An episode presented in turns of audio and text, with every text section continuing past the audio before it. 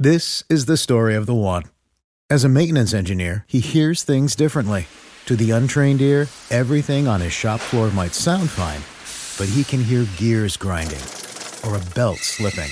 So he steps in to fix the problem at hand before it gets out of hand. And he knows Grainger's got the right product he needs to get the job done, which is music to his ears. Call, clickgrainger.com, or just stop by. Grainger, for the ones who get it done. What's the easiest choice you can make? Window instead of middle seat? Picking a vendor who sends a great gift basket? Outsourcing business tasks you hate? What about selling with Shopify?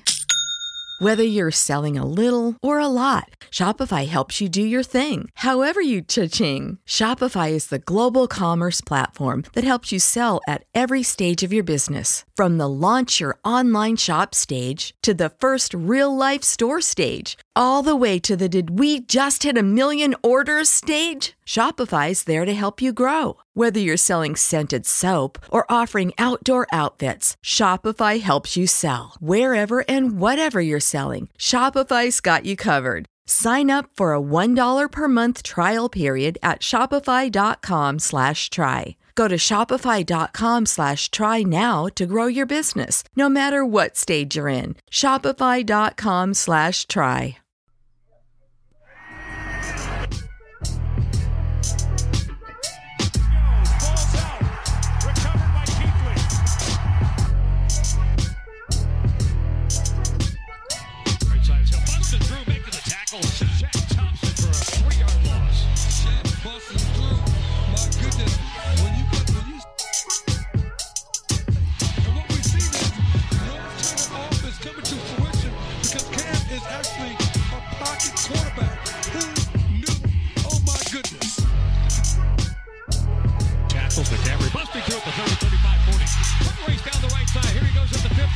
We're not live on YouTube.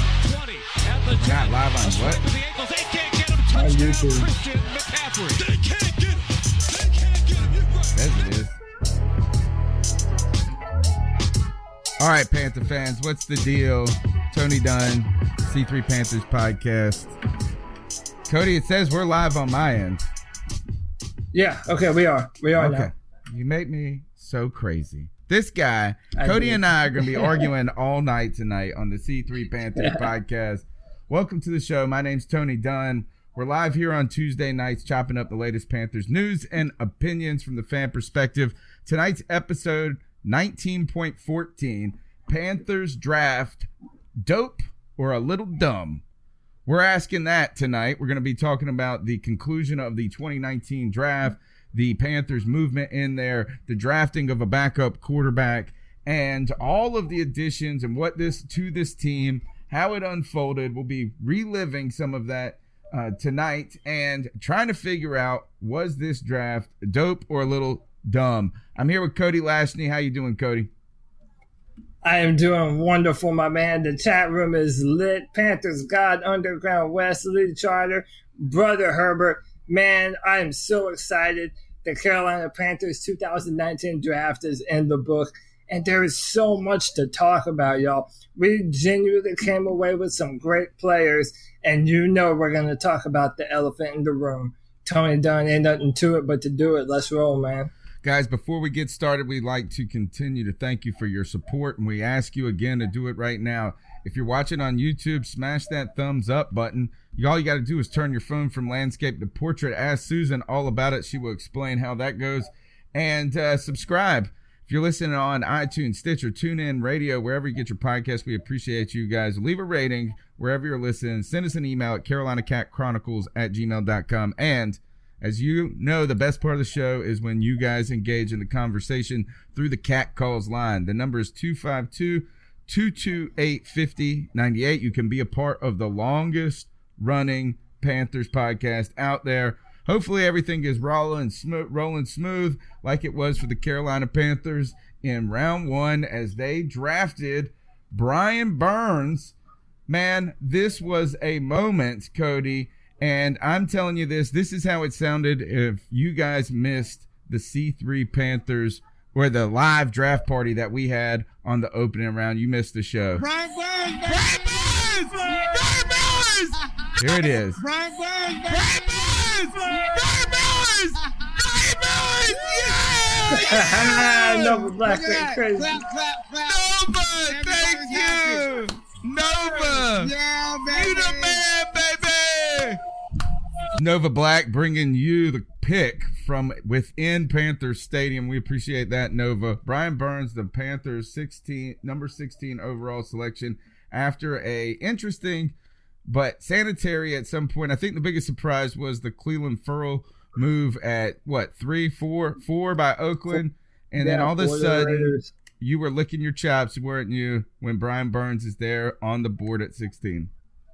Oh, how could you not be, man? And you know, I you know I've done so much research on these draft picks that I actually didn't even know until a, a few days before the draft that Stanley's older brother was a seventh round draft pick by the Carolina Panthers in 2006, and uh, he was at the red carpet and he was pretty happy about it, man. Stanley, there's been a lot of emotion in this room.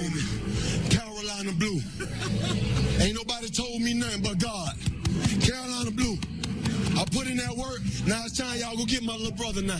Love you, Carolina. Love you. Thank you, God. You know what it's like to be drafted. That's right. excitement, man. That's some brotherly love right there. I'm And, calling um, you I don't know out. You, you. did know. Yeah. You did know that night that he was brother to a Carolina Panther. No, I knew that night. It took me like a like a few days before to, to realize that that was something that that happened. Uh, Watch this. Listen to this part of the call when we announced on the draft party that Brian Burns is the pick. Let's get Brian Burns, baby. Bank of America. Yeah, I will. Thank you guys very much. You're the best. Brian Burns, the Panthers' first round draft pick. Yeah. How are we? There it goes. And Hey, y'all ready to- everybody's out here is Here it comes. Here it comes. Look at this. Here's CK. Hey, y'all know it. we drafted his brother back in 2006, right? His brother? Huh? I didn't know that. Best part of the whole show right there. We drafted his bro. Huh? Well, we found I found out that too with Nova Black. That's when I found out. Yeah, man. Listen, I hope everyone is genuinely ecstatic. I know there are some questions about the man's weight, but let's just jump into it, man. Uh, I mean, Brian Burns represents a genuine physical threat coming around the edge with speed and quickness that we have not had in such a long time. His ability to get low and get to a point where the offensive tackle can't do anything with you and he's still able to maintain his balance, that is unprecedented athleticism. He had all the production in college. He, he always had the big game planned for. And there were times when the, the best pass protecting offensive tackles like Jawaan Taylor, I mean, they couldn't do anything against him. Brian Burns has crazy athleticism. And, you know, everyone's worried about the weight. But, you know, listen, this man fits into what we do. He's already into superheroes. This man calls himself Spider Man. Okay, he is the web slinger for us.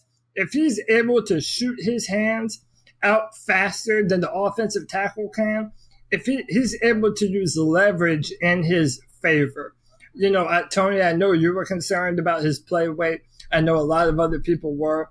I, I, in my mind, I feel, you know, if you use him on passing downs in the NFL and for the Carolina Panthers and let him have some time to bulk up, he played most of his football in a 4 3 defensive end stance at Florida State.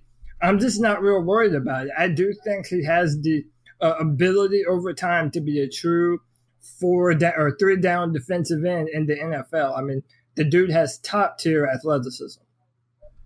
Panthers guy to FSU in the chat room says we've already been preparing for the three four since last draft with Marquis Haynes, and if you look at it and you start thinking about some of the nuggets that they've been dropping about how we're going to adapt and change in the defense going forward, you see this first pick in Brian Burns. You've invested a lot at 16 and a guy that you don't want to uh, to overly limit right? Is that he has some God given athleticism right at this moment, his youth.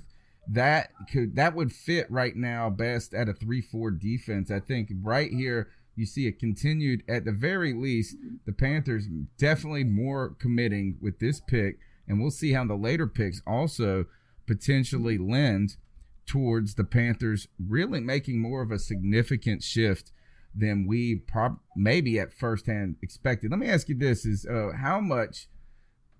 Um, if if the Panthers were to to go different in the first round and pick um, an offensive lineman here, right?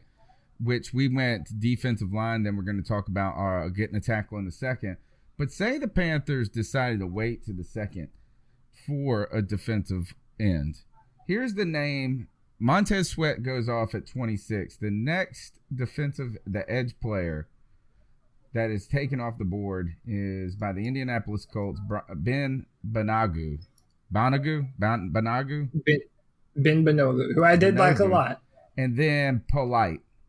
Those are tell me Yeah. about and Winovich. So it goes Banagu, Polite, Winovich. We're talking Winovich is the third. So Polite, Banagu, Banagu, whatever his name is, Banagu, Banogu. Yeah, Banogu, Banogu. Yeah. Banogu, uh, Banogu. Tell me the drop off between Burns and Banogu. Like if you were So, to put those two players side by side. Yeah, so uh, Banogu is another guy that doesn't have a lot of playing weight. He's around 250 pounds, but he had crazy measurables at the combine.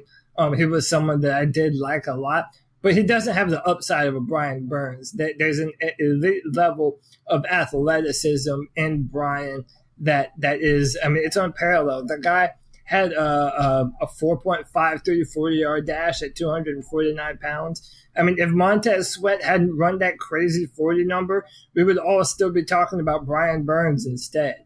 Um, so, yeah, I do see what you're saying. And that's what led to my change of heart before the draft, where I felt that it would be a better value to grab a premier edge rusher in round one as opposed to going offensive tackle round one because the drop off was indeed steeper. And, you know, we're going to get to Greg Little here in a second, but I think how the draft actually played out for us is kind of a testament to that. A lot of people had Little as a first round talent, and some of the knocks on him made him slip. So when you see Brian Burns there at, at 2016, he has a connection to the Carolina Panthers. I mean, this is a hometown pick, even though he's not from here. I mean, this is a guy that's a part of our culture. He's down with the superhero thing. This man is Spider Man. This man could name off all five Infinity Stones, okay? He fits into what we're doing here in Carolina, and I am absolutely ecstatic that we drafted him. He's going to be a ninja star coming around the edge. You listen to the first two picks come off the board. We'll talk about the second pick a little bit more, but just even the tone and temperament of these guys, they seem like they're they're going to be easy, uh, easy to integrate into the pros. I think that that's one of the things you're looking at here. Is that I'm not saying that personality is that just because a guy's got a bolder, bigger personality that they that they necessarily are a problem. But these guys seem in some ways like they're gonna fit lockstep in with with a team mentality. So I see a lot of character when it comes to Brian Burns, um, and and just in those in those well spoken those types of things. Now going to the second round, the Panthers they move right. They move. The Panthers move up in the second to get Greg not so little little.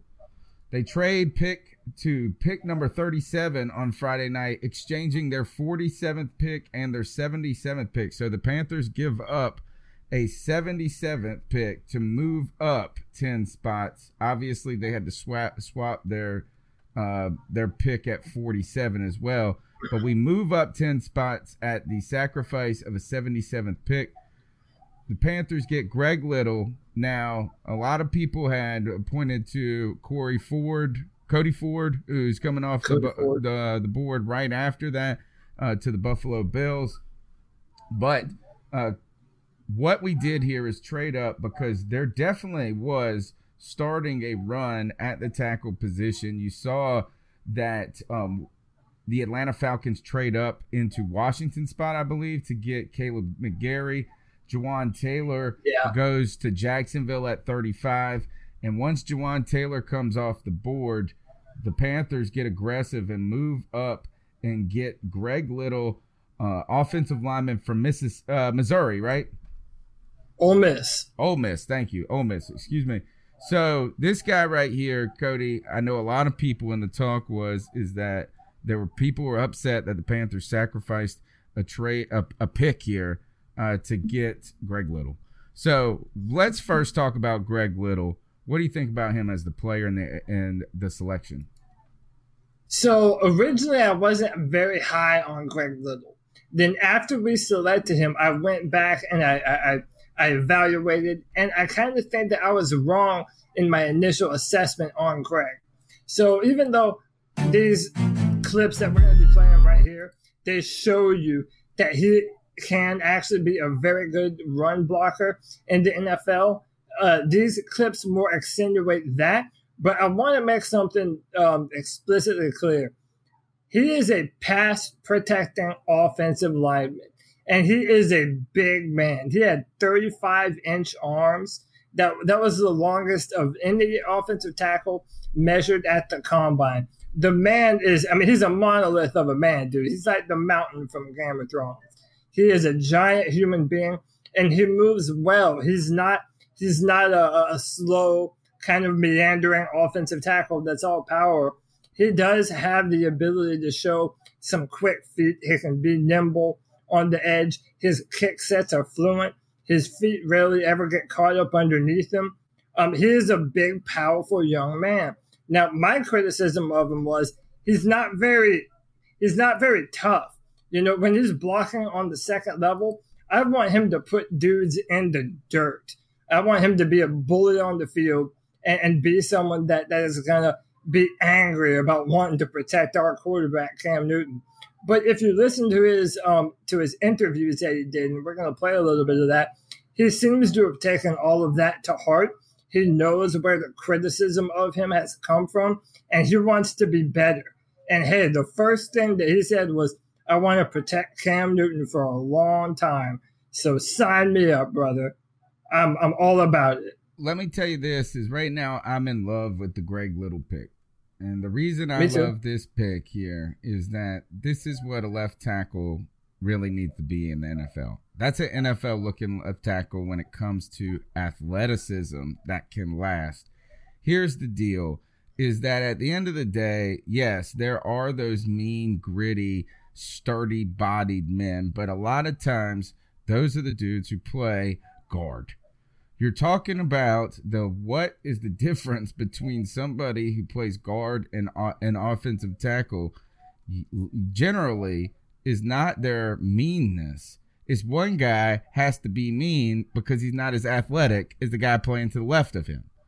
So, Yeah. this is where I think that I like the little pick here is that this guy is not a selection that you pick and you go, huh, he could be a right tackle.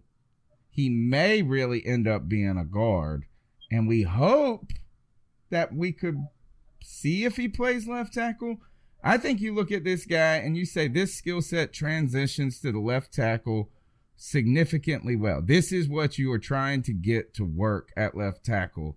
So let, instead of forcing a guy who is not made for that to play at a position that requires some, to play essentially above his pay grade, I like Little kind of being a finesse player. You see, while you say he is a big man, he's not a fat man. He's move. He's No. fluid. He's fluid. He's smooth. He's six foot six, six foot six, three hundred and twenty pounds, and he carries it well. I mean, he is a long, tall young man. And also to add this in there, in 2015, he was ranked the number one offensive tackle coming out in high school. The number one ranked. I mean, the the frame, the athleticism, everyone's seen that in him for a long time. His upside is absolutely bananas. I looked at some of the high ends, and I am not a draft scout, but I look at some of the high end tackles. I think this is Ken. Di- uh, Ken D said this to me. He had a lot of good points on this. He said, first of all, is that um, you can't really coach quick feet like smooth feet. Can't really Right. coach that. Is that like you either a big man that can move or you're not, or you're a big guy that can hustle, right? And then on top of that is that this guy is probably the game has always been pre- relatively simple to him. So he has not stepped on the gas as much as potentially the next level of coaching staff could motivate or teach, refine someone to do to show them the small importance of that, like the longer game. But what you get here is a guy who you think what you can't is that what is when you're looking at the other guys you can't these the the upside for him is long-term left tackle with good coaching. I would say that we think that that's the upside for some guys like dillard and some other things but i don't know if we don't look at them and go in eight years they might be playing guard or right tackle Well, I, I didn't think that about Dillard, but I, I do hear what you're saying, and I, I do agree with you. And listen, I mean, Greg Little is someone that was being talked about, you know, so they're already doing 2020 year two early mock drafts, and they do that every year. So, so in 2018, after that draft, a bunch of mocks had him as uh, as a, a top 10 pick. I mean, this guy has been talked about for a long time.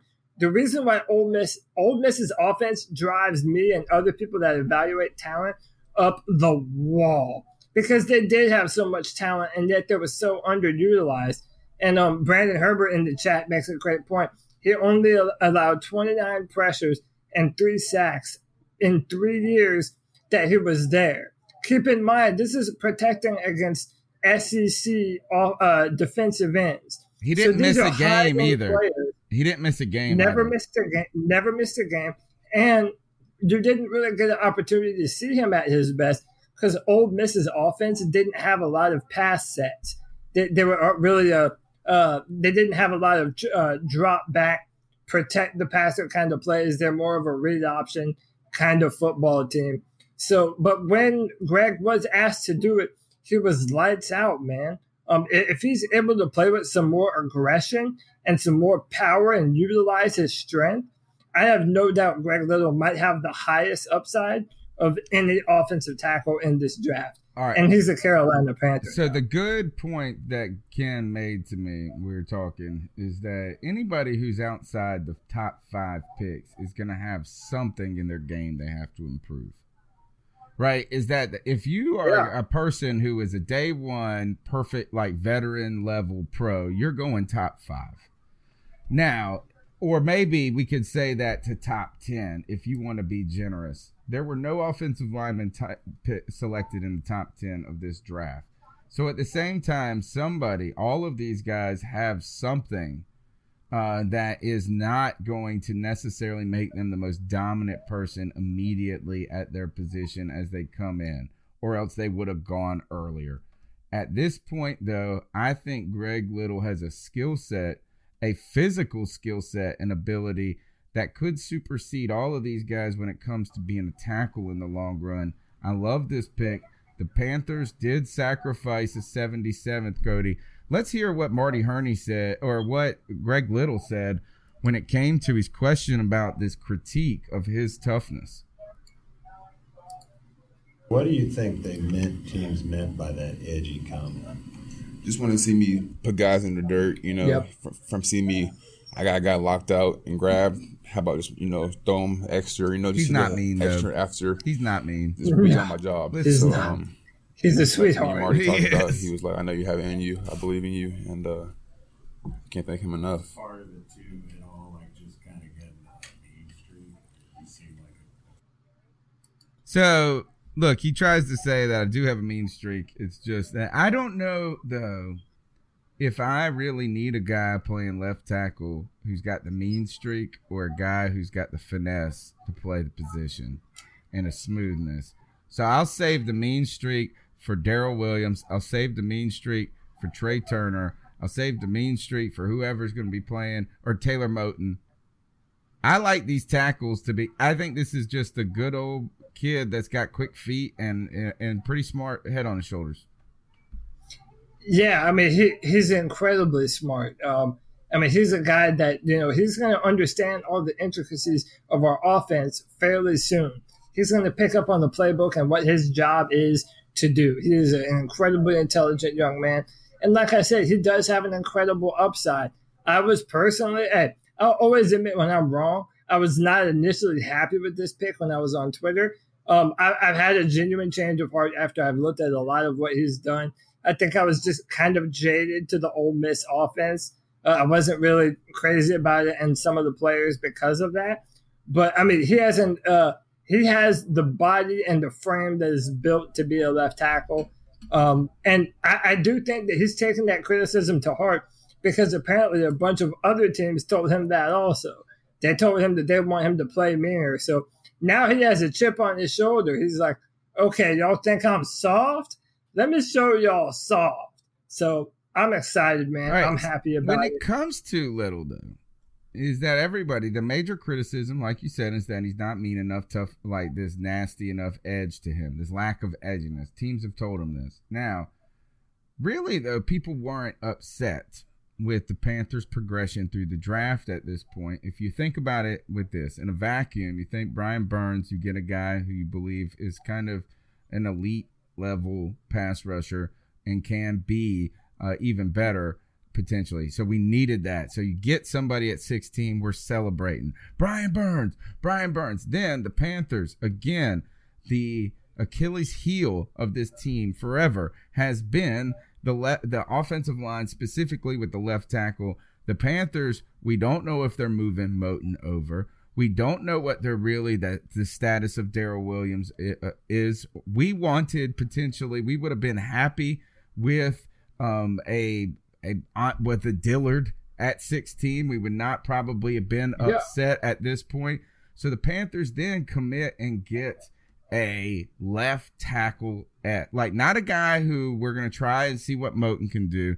This really tells me that they want to keep Moton on the right. They want to put Little on the left. They want to maybe consider Daryl Williams at left guard. I think that would be an amazing fit right there beside the guy. Put the mean guy beside the nice guy right there. All of a sudden, I think the Panthers have dedicated a plan. You look at Little, you look at his physique, you look at that. The only thing you can say bad about him is that he's too nice and he's not mean enough.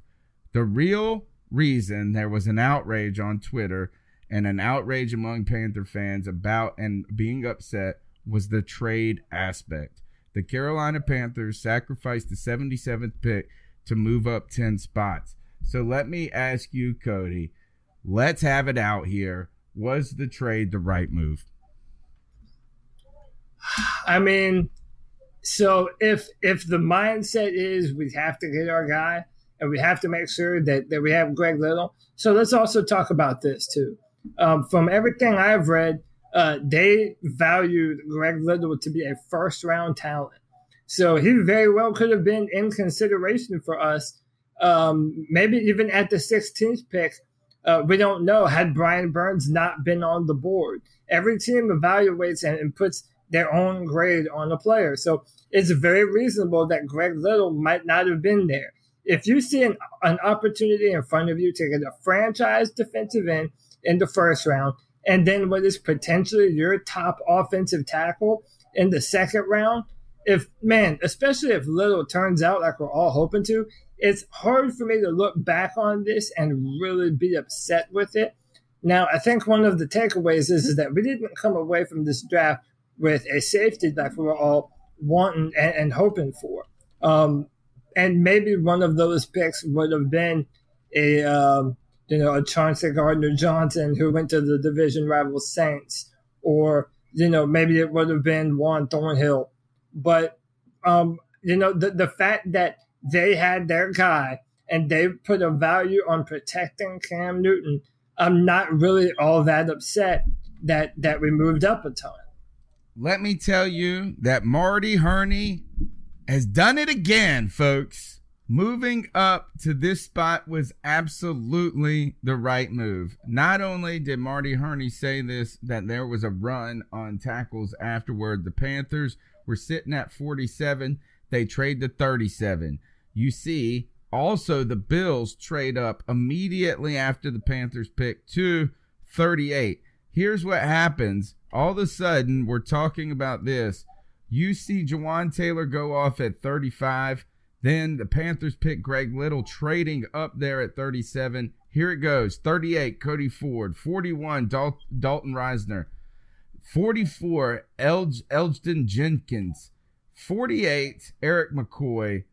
All of a sudden, you're talking about the Panthers being right in there, sitting there, hoping that they're going to get an offensive lineman that they believe could really be the guy that they need him to be. And instead, at that point, you're getting a pick 50, and you're sitting here going, damn it, we could take a safety right here, and they'd be better than the damn offensive lineman. The Panthers spied their guy. They gave up a 77. But tell me this who would they have picked at 77? They would have picked a guard somewhere in here. We would not have gotten a guy that could play tackle. Uh, well, it, there are guys I liked that were still there, but listen, I'm not. I'm not mad at this. I'm not mad at this. I, I, I like Greg Little. Um, you know, uh, I, I think all things considered, now because I can retroactively go at go back and look at every single pick the Panthers have made. I know that they're all from Power Five conferences. I know they've all played against top tier competition, and they've all been successful against top tier competition. I also know that four out of our seven draft picks at one point in time were being talked about as first round talents that the Carolina Panthers added to their roster. So can I look back and be, and, oh, well, a smart GM would have done this, this, this, and blah, blah, blah. It's like, dude, whatever. Who cares, man? We have the type of player that many people believe, many talent evaluators believe can be a franchise left tackle. And that's something Cam Newton hasn't had in forever.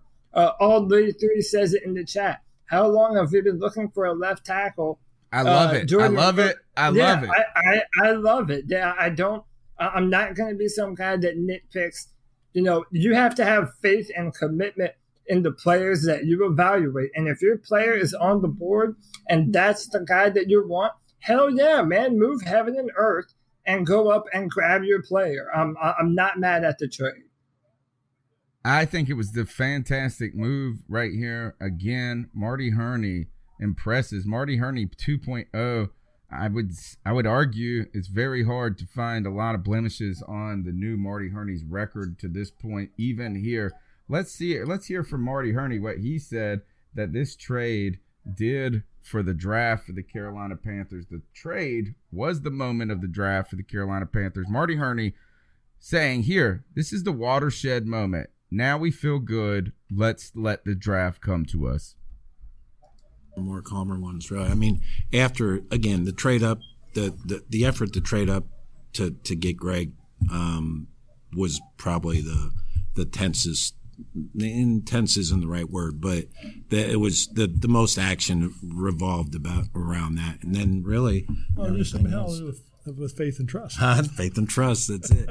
Um, but then it was really, it was really kind of smooth. And, and again, that's what I said. I think that was the key to the whole weekend is being able to, once we got Greg and we had Brian and, and then everything just fell into place. And, um, you know, then I, I know we probably got you guys didn't make you happy, but we, we've had to make that trade back from six to seven, but we just wanted to get two more players and, and we got the two guys we wanted. Loving Marty Hurney's moves right here. What he's talking about is adding players. I think what he's saying is this is not only addressing needs, but adding players that have the of the athleticism and potential upside and caliber that we added in Burns on the defense, in Little on the offense. At this point, this makes the rest of the draft in some ways just the house money. You're playing with house money, and so uh, I feel like I really think the Panthers did look. You're feeling good at here now, Cody. This is the watershed moment. The Panthers go on out here, and I'm arguing this is that we uh, other we're going to argue about the one thing to argue about later on in the show. But the yeah, Panthers we're, gonna- we're go gonna we're gonna bury the lead just a little bit, yeah, folks. we're gonna skip the third round here at 100 because I think this is that uh, my argument is that we would have picked him at 77 anyway, potentially. So here you go. Yeah. Is this the steal of draft comes in the fourth round? Christian Miller, the Panthers draft a guy who his father was a pro, I believe, played at uh, University of South Carolina. All of a sudden, Christian Miller, Alabama. I think right here, another sign the Panthers want to make a significant change in the style of defense coming. Tell us about this fourth round pick. So listen, guys, I uh, 100% agree with Tony. I 100% agree with Brandon Herbert in the chat. Uh, and and, and th- th- let me say this first. Trust me, we're going to talk about Will, Will Grier, but we're going to bury the lead a little bit first. We're going to save him for last because we have a, a, we, we want to talk about him in depth. But I want to play this clip real quick of uh, of Christian Miller, who is a player that was at one point in time being talked about as a first round talent but the his injury concerns kept him from seeing the field. Uh, but he still managed eight sacks last year. I want you to watch this clip of Christian Miller uh, uh, practicing at Alabama and listen what his coach says at the end. And I want you to look at how incredibly athletic what Christian Miller is doing actually is but listen to what his coach says at the very end and apply that to Brian Burns and Christian Miller. And now think about we just grabbed both of them. Chop, dip, and rip. Good. Chop, dip, and good. Finish. There you go. Good. No human being alive will go down there with you. All right? If you drill like that, you'll get double digit sacks. Double digit sacks, okay? No That human alive will ath- gut down on the ground like that and hover. I mean, that's like Mike Vick movement right there. That is incredible movement right there. And he's right. And I brought this up a few podcasts ago. I heard Chris Collinsworth talking about Von Miller saying, you know, he has the ability to run full speed under a table. I mean, that's different kind of athleticism. Uh, I mean, he, he uh, saw limited snaps because he had a hamstring injury last year and still had eight sacks on the season. The man is absolutely incredible. And in big moments, he's shined. Um, this is him against Oklahoma, uh, taking down Kyler Murray, going up against Bobby Evans, who was another player that was drafted. Look at the athleticism of Brian Burns coming off the edge and going and grabbing the incredibly fast Christian Miller, not Brian Burns. Oh yeah, Christian Miller. Pardon me. That type of athleticism and, and, and speed around the edge is, is is honestly just. I mean, that's what you want in a first round talent. His effort to the football. He has a never ending motor. I mean, that's the kind of player you want uh, to to be rushing the passer. Um, I agree with Tony. This is 100% uh, an incredible pick for us. And he's from South Carolina. So this is a homecoming for him of sorts. He even said so himself. Uh, the, the man has uh, limitless potential. And if he's able to stay healthy, I absolutely love this. This might. I mean, I have uh, a strong opinion about this. Is that I think that if with all the things that you see in Brian Burns at 16, I see that type of player and even I see this player as of the caliber of Brian Burns. I truly do. Now, here's the thing is that people say injury concerns. We're talking about a torn bicep, his uh maybe his rookie his red shirt or no, his rookie season. He also had a hamstring injury that kept him out at the end of this season. You're thinking about two on a team where he's playing as in Alabama who loads up defensive guys. He's going to have to sit and wait his term no turn no matter what. As it is, then you have a couple of injuries. I think you get a dad who was a pro who played at South Carolina who is that you get a guy right here who is going to be a contributor faster than you expect. I could see this and we Yes. come back in 2 years and all of a sudden this is the guy that's getting paid in 2 years and being celebrated. I think this is us the this right here is the icing on the cake for this draft.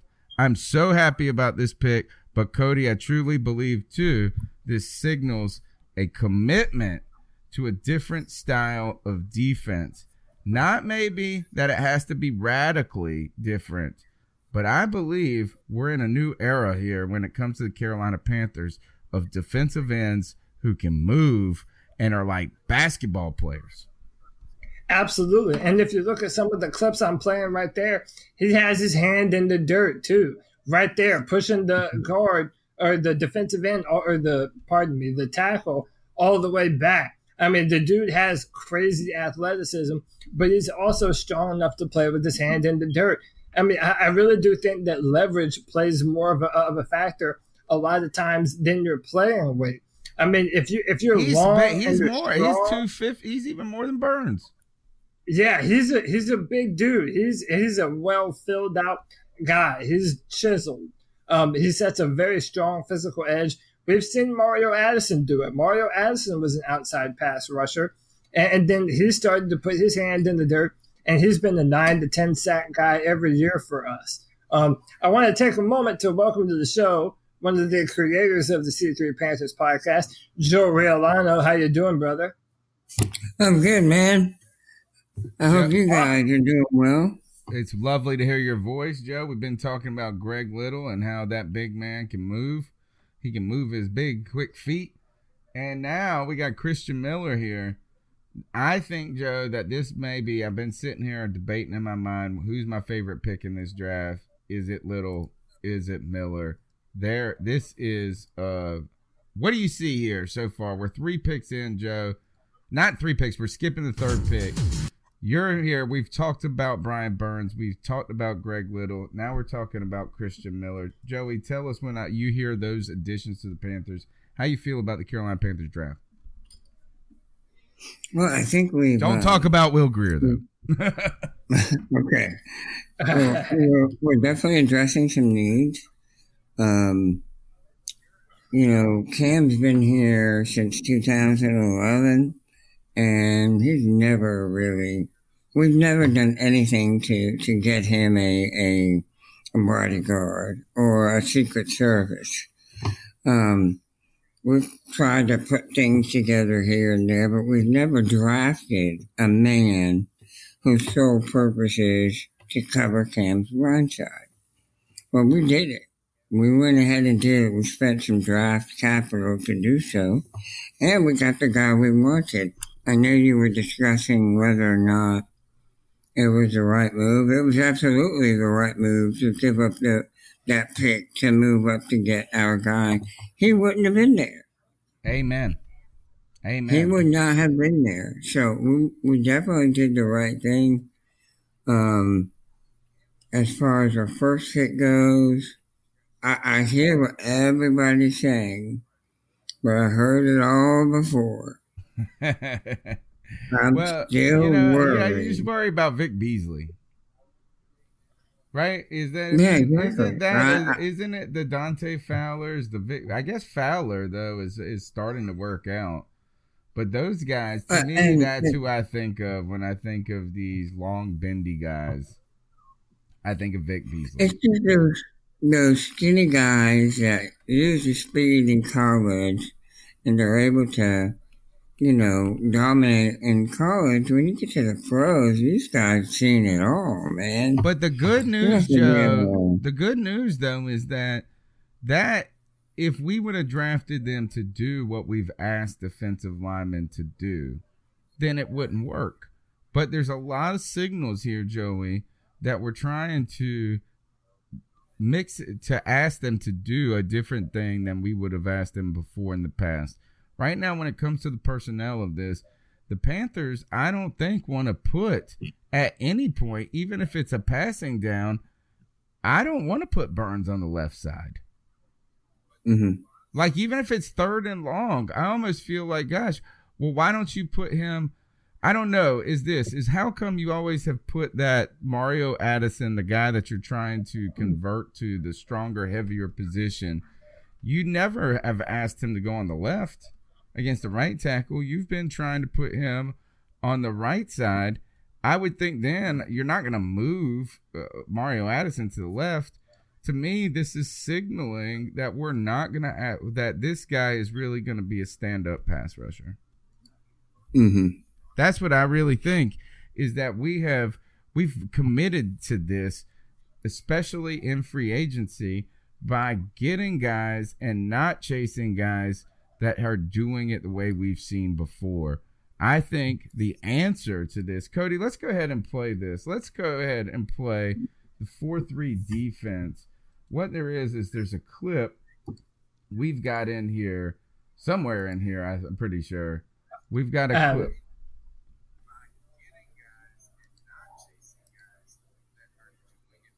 We see their build and skill sets run and, and Marquis from last year. Might you be leaning a little bit more towards the three in front than the four? Well, it just depends on situations. I mean, you know, we went back and looked at, you know, last year, and and, and we played uh, we played our our, our, our nickel package almost uh, almost seventy percent of the time. So because of that, you know, your your base front's not going to be as much as you you you would think.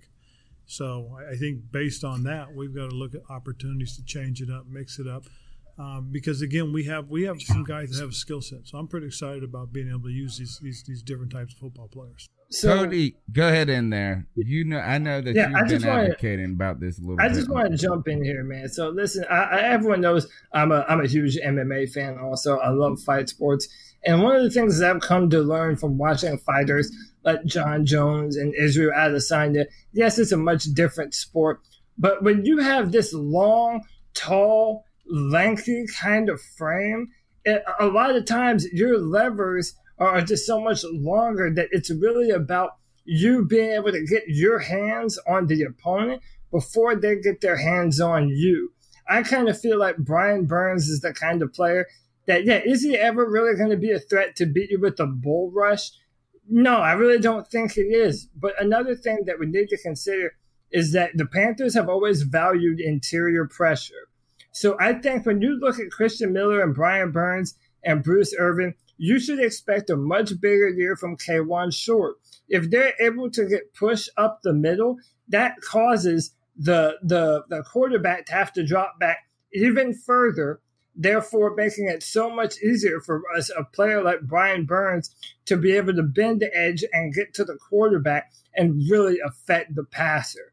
I mean, this is a guy that's had a, a, an incredible amount of pressures uh, in his time playing at FSU. And yeah, is he the most powerful guy? No, but I do believe that he does have the ability to add to his frame and become a stronger player at the point of attack. But as of right now, man, you want him as a jackknife coming around the edge. And that's what I'm excited uh, for his uh, uh, potential and his ability to be able to do. And I think that he's going to fit in great doing just that early on.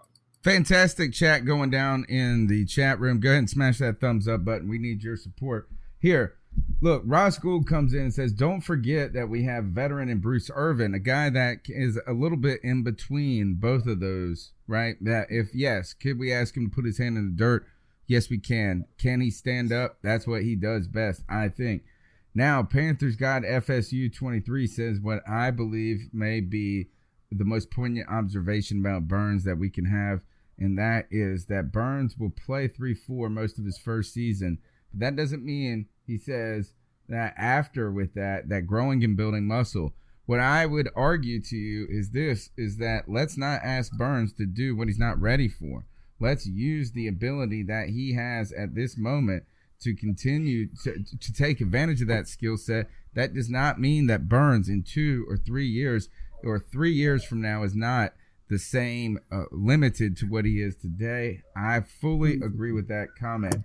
Now, though, I think when you look at our linebacker corps, guys, the fact that we have right now, we only have one linebacker with real veteran experience. We've got Shaq Thompson behind Luke Kuechly, who has been in the league for a few years, but has not been of a full time role. Behind that, there is Zilcho Nada. I think with the addition of Irvin, with the addition of Burns, with the addition now of Christian Miller, with Haynes, with the Addison Light, I think that you can learn how much the Panthers defense will look different, not by looking at those defensive ends, by looking at those linebackers, guys, those real linebackers. Don't give me none of these. Don't be like, well, you know, Christian Miller's a linebacker. that's not the linebacker we know, right? Is we're talking about we have two traditional linebackers on this team at this point. I think that tells us we're committed more than we actually thought we would be.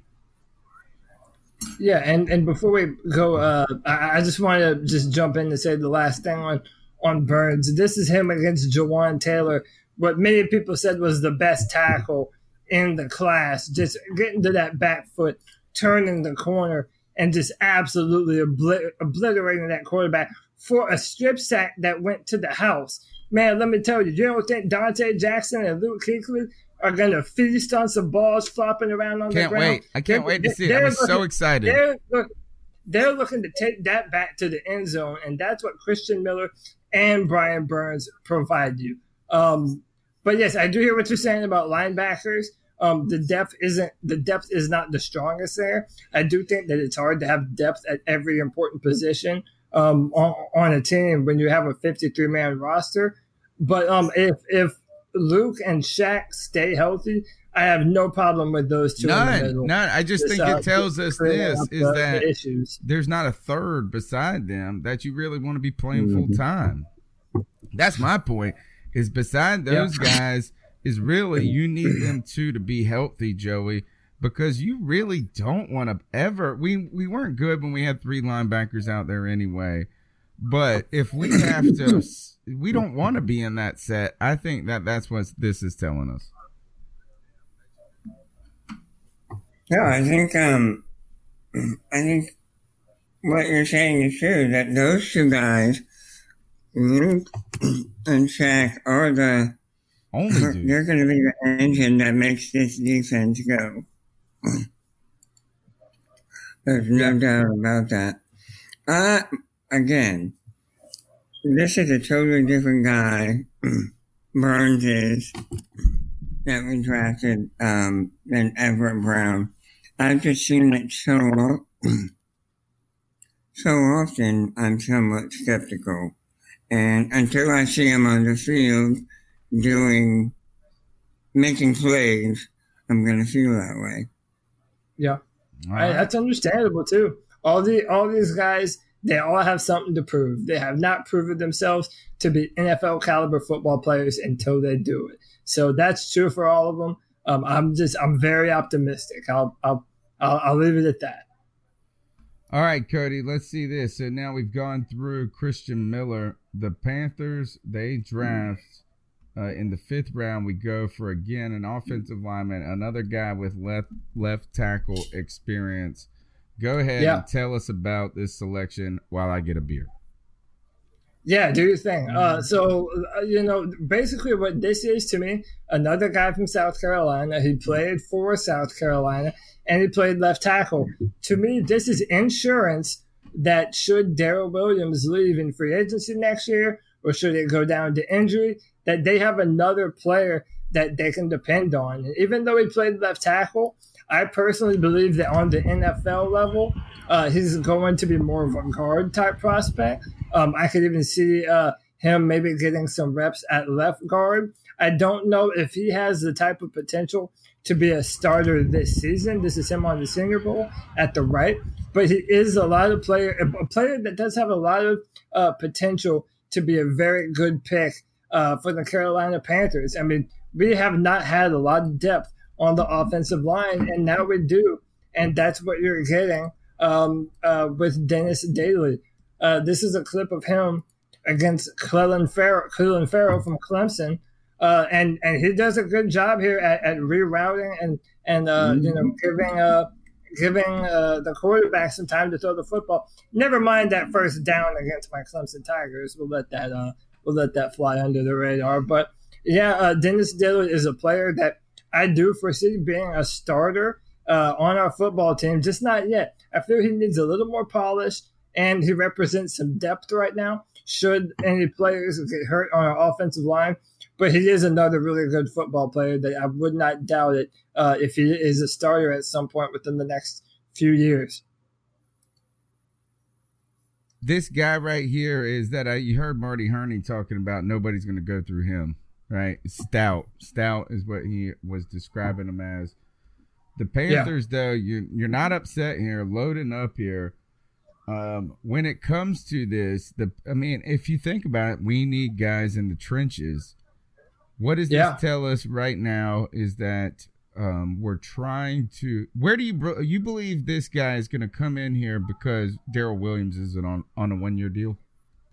Yeah, so Daryl Williams is on a one year deal, and right now, frankly, we have two people that are going to play right tackle. It's going to be Taylor Moton or Daryl Williams. And I honestly don't know who plays what position because Taylor Moton had a lot of um, training and reps uh, with the Panthers in practice at the left guard position. So they might decide to put Daryl Williams on the right side and Taylor Moton at uh, at left guard. I don't know, but should they decide that they uh, don't uh, uh, they don't want to repay Daryl Williams, or maybe someone goes down to injury, this is a player that a lot of people were high on, and, and he fell to the sixth round.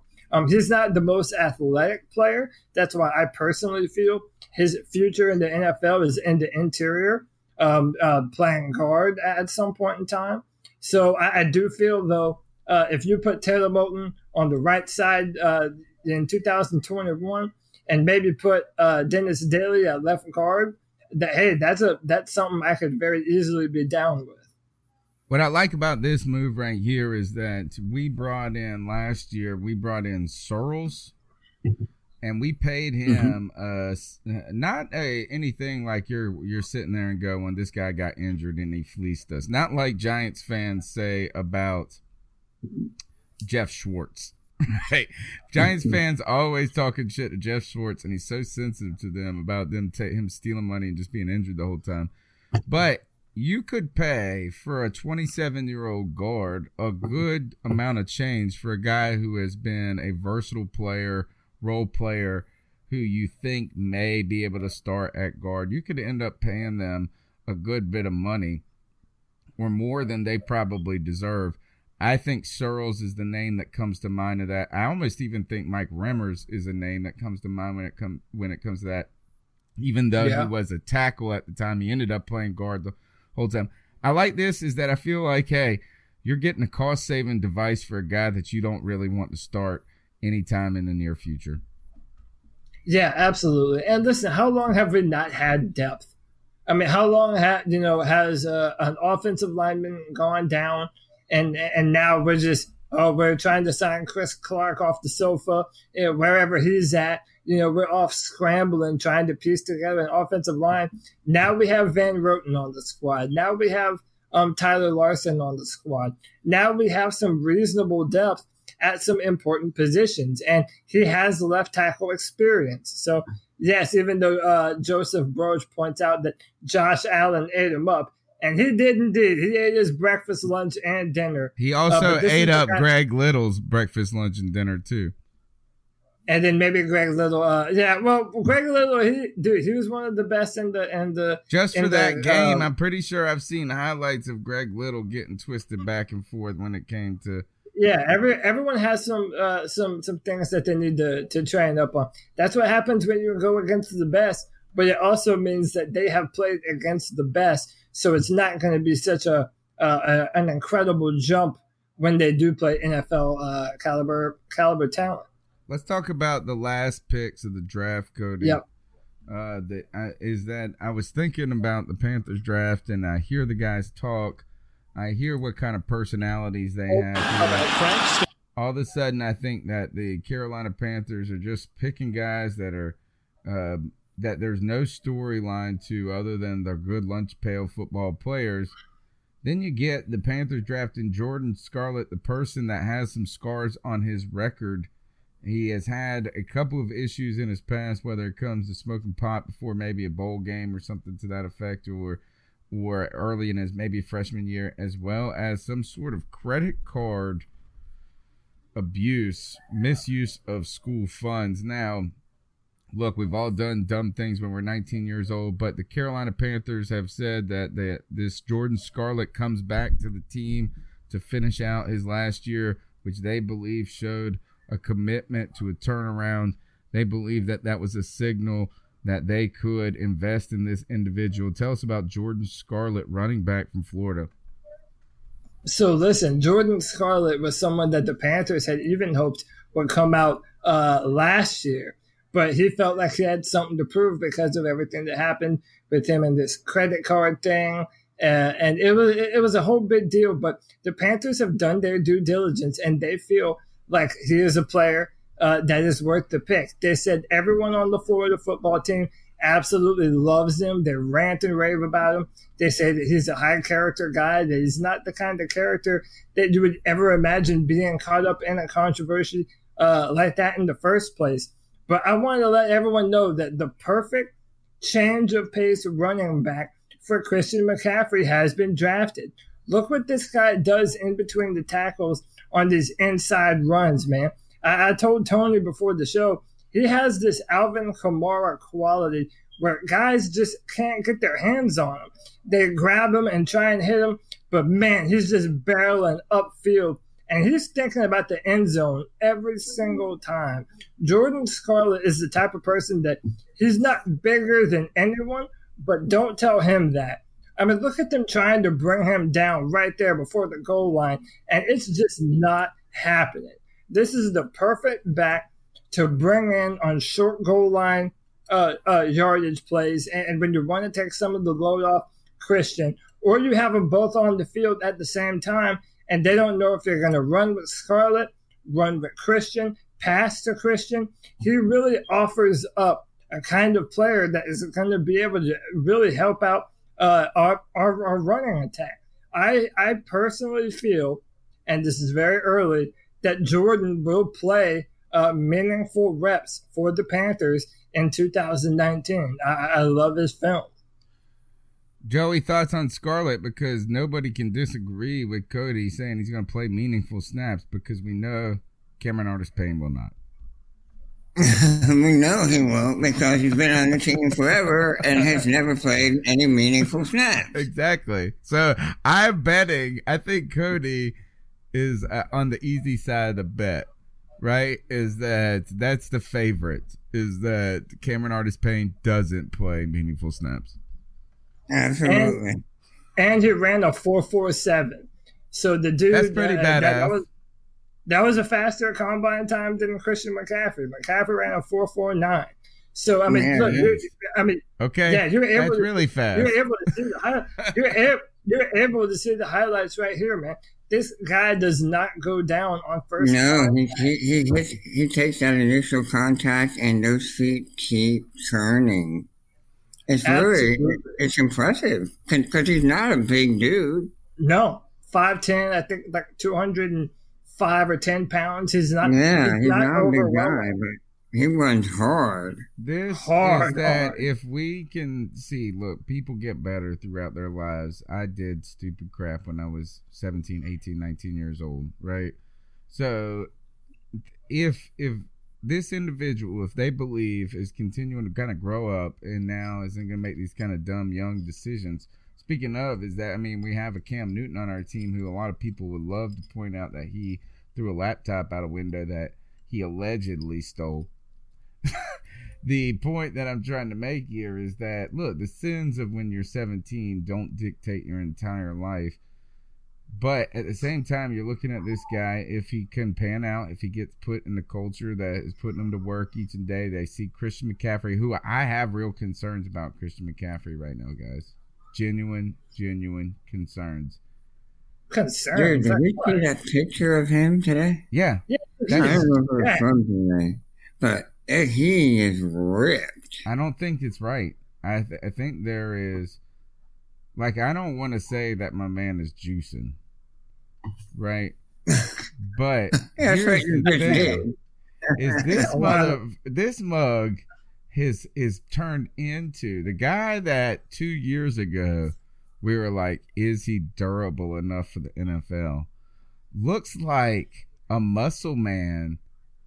Like I'm scared at this point that you know how have you ever heard of running backs getting too much upper body strength?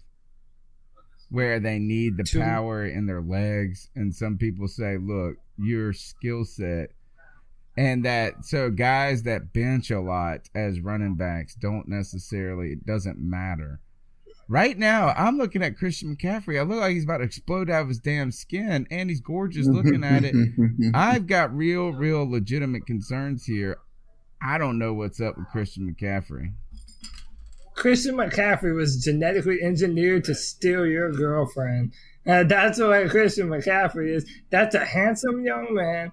And listen, I, I don't know. I mean, I kind of disagree with that too, you know? I, I don't know that it's going to hinder him. I mean, maybe you can say that the added muscle weight might slow him down, but just knowing the kind of athlete and the kind of dedication to his craft that Christian McCaffrey has, I genuinely don't see him being the kind of person that's going to do something that's going to hurt his overall effectiveness. We're talking about a running back that has the potential to be a thousand yard rusher and a thousand yard receiver every year. I mean, we've already seen mm-hmm. it from him. So, mm-hmm. you know, I, I, just don't see him doing something that's going to put him in a position to not uh, as effectively be able to do what has made him his money thus far. Um, I'm just not worried about it. And man, uh, dude, that dude is shredded, dude. I, mean, I so the, I think the chat is misinterpreting me, right? Just because my concerns are not for Christian McCaffrey and what I think he is as a player. I think all of a sudden he could be like this superhuman player. My concerns are is looking at like Cody described shredded body. It's so shredded.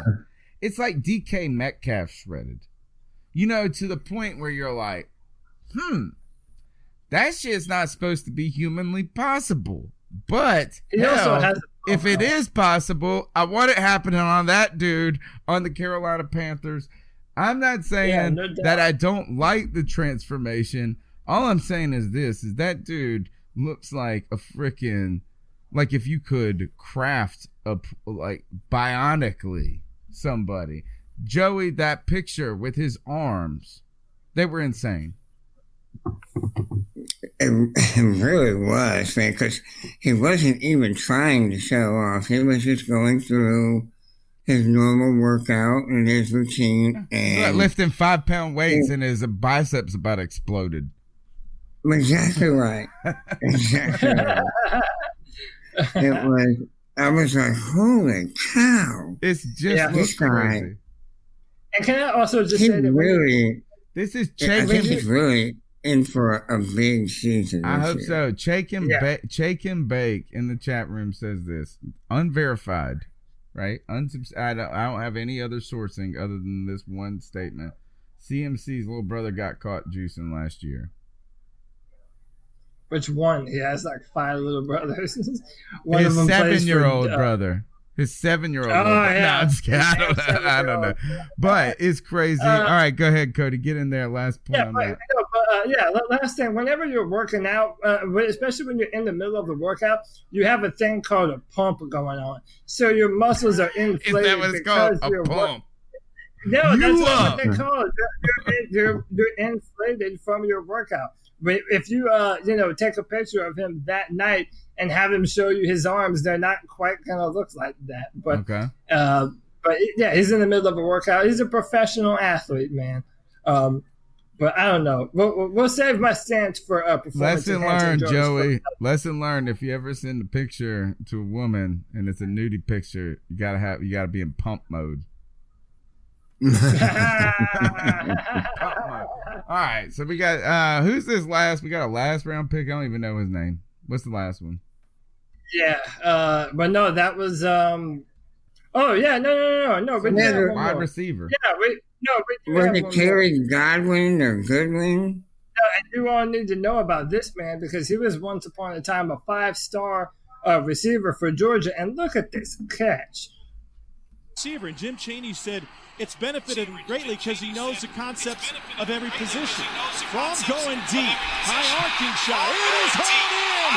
Terry Godwin, and he stays refuses to go down and makes it into the end zone. That is incredible. That's yards after the catch. Um, I thought I had grabbed it. He had a one-handed catch versus Notre Dame, um, but uh, everybody was like, oh, that was the fluke. That that was the fluke. You can't do that again.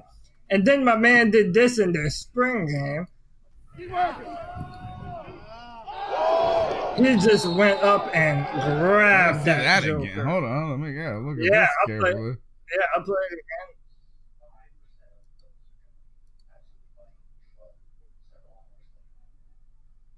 I didn't have it on full screen. I'll play it one more time. Let's see what we got here. I'm telling you, man, Terry Godwin is a beast. And, you know, uh, knowing that we're not going to have um, Chris Hogan uh, after this year, knowing that we're not going to have Jarius Wright this year, and also considering that we're probably going to be playing Curtis Samuel as an outside receiver on the next level. I mean, this is the type of player that you put in the slot and let him be a yards after catch player.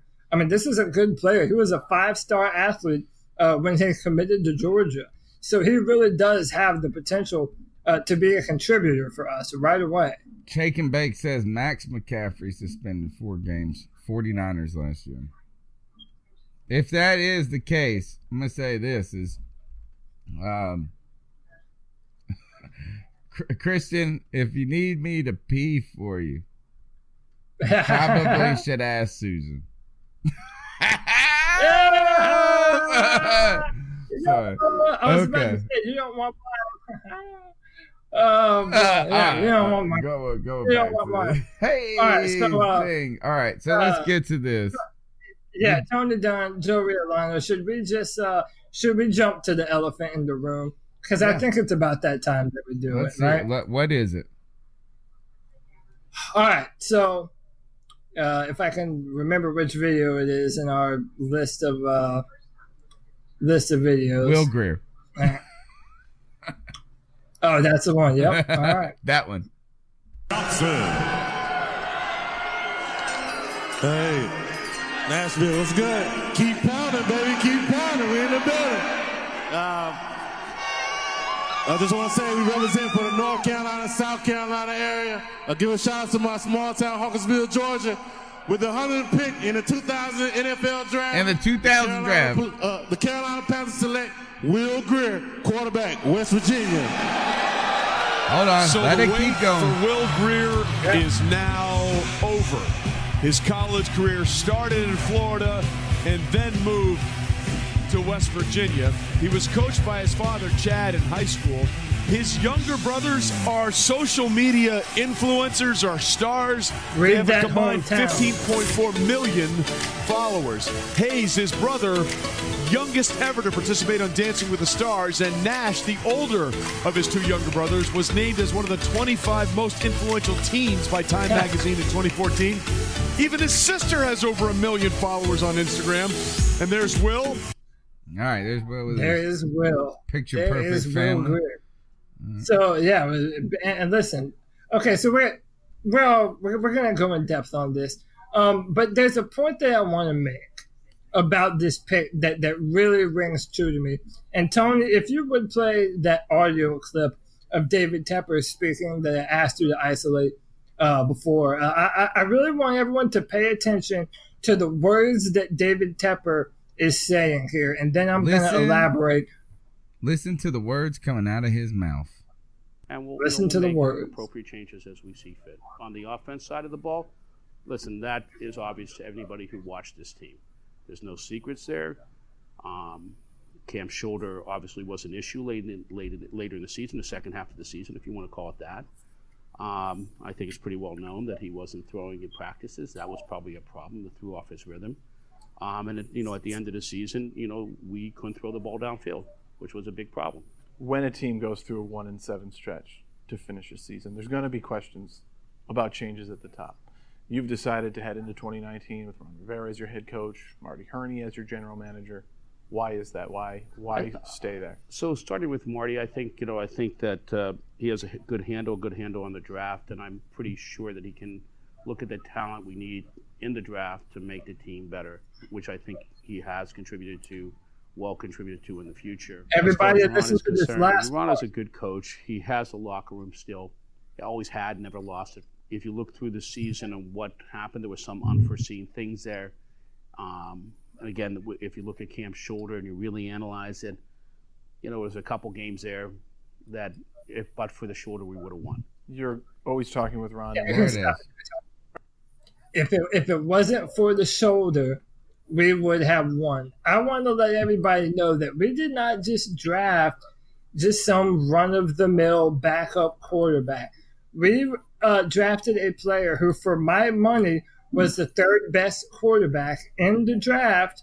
He is from Charlotte, North Carolina, and he has already thrown for five touchdowns in Bank of America Stadium. We're talking about Will Grier. And Will Grier is a deep ball thrower. And what this represents to me, this is David Tepper telling everyone, I just spent $2.2 billion on an NFL franchise. We put high caliber SEC players on this team through the draft. We got a franchise left tackle, two brand new edge rushers, and a change of pace back for Christian McCaffrey. Should Cam Newton not be able to, to play out this season or the shoulder be a problem as it was last year, the Carolina Panthers just drafted a premium insurance policy. A premium insurance. What I love policy. about this, Joey, is that two weeks ago we're on the podcast and Cody says if we draft a quarterback, he's gonna go nuts. Nuts so here is this is that the Carolina Panthers obviously had their guy on the in their sights. This is an interesting comment from Ross Gould. Supposedly the Panthers draft board was number one Haskins, two Drew Lock, three Will Grier ahead of Murray and Jones. You can go back and check the reactions to Daniel Jones going number six overall on the C3 NFL Live draft party as everybody laughed in Dave Gettleman's face at that Mhm. moment. And that time it was crazy. But here, the Panthers in the third round get a guy that I guess we all knew that they were interested in. This was the worst kept secret in the Panthers draft scouting board here, Joey. Will Grier, Grier the Panthers. He was- Tell me about what you think about the Panthers drafting a- a backup quarterback. Well, you know, Will Grier was the, was Mr. Football in North Carolina. I think two years in a row. Yeah, I think he, he won uh, state championships. Um, he was the number one high school prospect coming out of high school, going into college. He was number one, and he played. He started his career at Florida Yeah. in the SEC. So you know my man has got to have game. Because, as we all know, the SEC is the minor league of the NFL. Um, so he got in some trouble and um, left school and ended up in West Virginia. And he really ha- he really was able to show how skilled he is running the offense that they did up there. And let's let's be for real about this. This is 100% an insurance plan. I think the ownership saw how good we started last year at six and two, and how one injury to one player ruined the rest of the season. And if we'd had a capable backup quarterback, then you know we still may have made a playoff run, but we didn't. And so I think, um, first of all, this is the first quarterback we've drafted since Cam, and you know it's about time. Uh, Cam can't be our quarterback forever, so eventually we do need to start looking for his replacement. And at the same time, um, if Cam can't come back from this injury for whatever reason, um, Grier may be the guy to step right in right away and take the reins and, and drive this car. Let me tell you Um, this, Joe. This selection right here, Will Grier, is a pretty boy. He's too Hollywood for Carolina. He's too Hollywood for Charlotte. he may be just Hollywood enough with his long, beautiful hair at one point in his career. Now his picturesque family life when it comes to his his Instagram model brothers that he's got and all of this. He may just be Hollywood enough to not cower when Cam Newton walks into the room. I'm telling you, boy, this is not a Charlotte guy. Oh, wait a minute. Wait, Hold he on. is. He's actually from Charlotte. Damn it. He's from Charlotte. Charlotte. This is a Hollywood kid who needs to be in LA. He needs to be a backup for the Jets. Now, is he's too pretty boy for me. And I'm telling you this is that with all that flash, all that style, and his brother Instagramming, if he was black, people would have a problem with him. I will say, I want Will Grier to be the best player that never sees the field. I want Will Grier to come out there and play a couple of preseason games, and then you hear the coaching staff. We've never seen a player pick up a complicated offense like Norv Turner's, like to the degree that Will Grier is. This guy is doing all the things on and off the field that it takes to be a starter. Then I want to see Cam Newton have to come out and unstrap his chin strap for a second, chew some chewing gum, and then Will Grier go in there and complete a pass. and then I want to see Will Grier maybe play one quarter as the Panthers have coasted into the playoffs. And then I want to see the Panthers trade Will Grier for two seconds or a first next year. Yeah, listen, let me let, let, let me jump in on, on a few different scenarios, right? Listen, we are on this podcast every Tuesday night professing our love for numero one, baby. We don't have to mm-hmm. prove anything to anybody because it's documented. We love Cam Newton. I've told you all, Cam Newton is the only reason that I even started to give a damn about football again. Okay? Cam Newton is that important to me. But what I can also be is an adult and talk about it this way. Here are all the scenarios now that Will Grier has been drafted. Okay? Let's say he never sees the field as we all want. Then, hey, we might have a Jimmy Garoppolo on our team. You know, we might have a player that we're going to be able to trade for a, a first or maybe a second round pick in, in another few years and be able to move up and grab another player that adds to our football team. But let's also talk about all of the money that Seattle just decided to pay Russell Wilson. Mhm. They paid him the largest contract of any player in NFL history. They just drafted. You bring up a great point, Cody. You bring Yeah. up a great point. the Carolina Panthers in two years have to decide, and we already know our answer, but they have to decide are they going to make Cam Newton the richest player in the NFL? I hope they do. If they do, that means things are going great in Carolina. If they don't, it, It means does. we suck. and that's what, what I want to I want to bring up um, what um, what Josh from Mass said. This might light a fire under Cam Newton's ass. You know, you look at the talent that we have on What the is he going to have to up up his dressing game now because Hollywood Will Grier is in the building? Is I he going to have to wear Cam more Newton- bracelets now because Hollywood Will Grier is in the building? No, Cam Newton might say, "Y'all must have forgot who the fuck I was." Let me I'm show you my MVP D. I, I'm the MVP of this football team. That's what Cam Newton might have to do, and I have no doubt that Cam Newton can do that. We rebuilt the offensive line. We're going to do new stuff on defense. I'm telling you. Now we have uh, better receivers on the outside with Curtis Samuel and DJ Moore. Greg Olsen is back in the fold. We already know McCaffrey is a monster.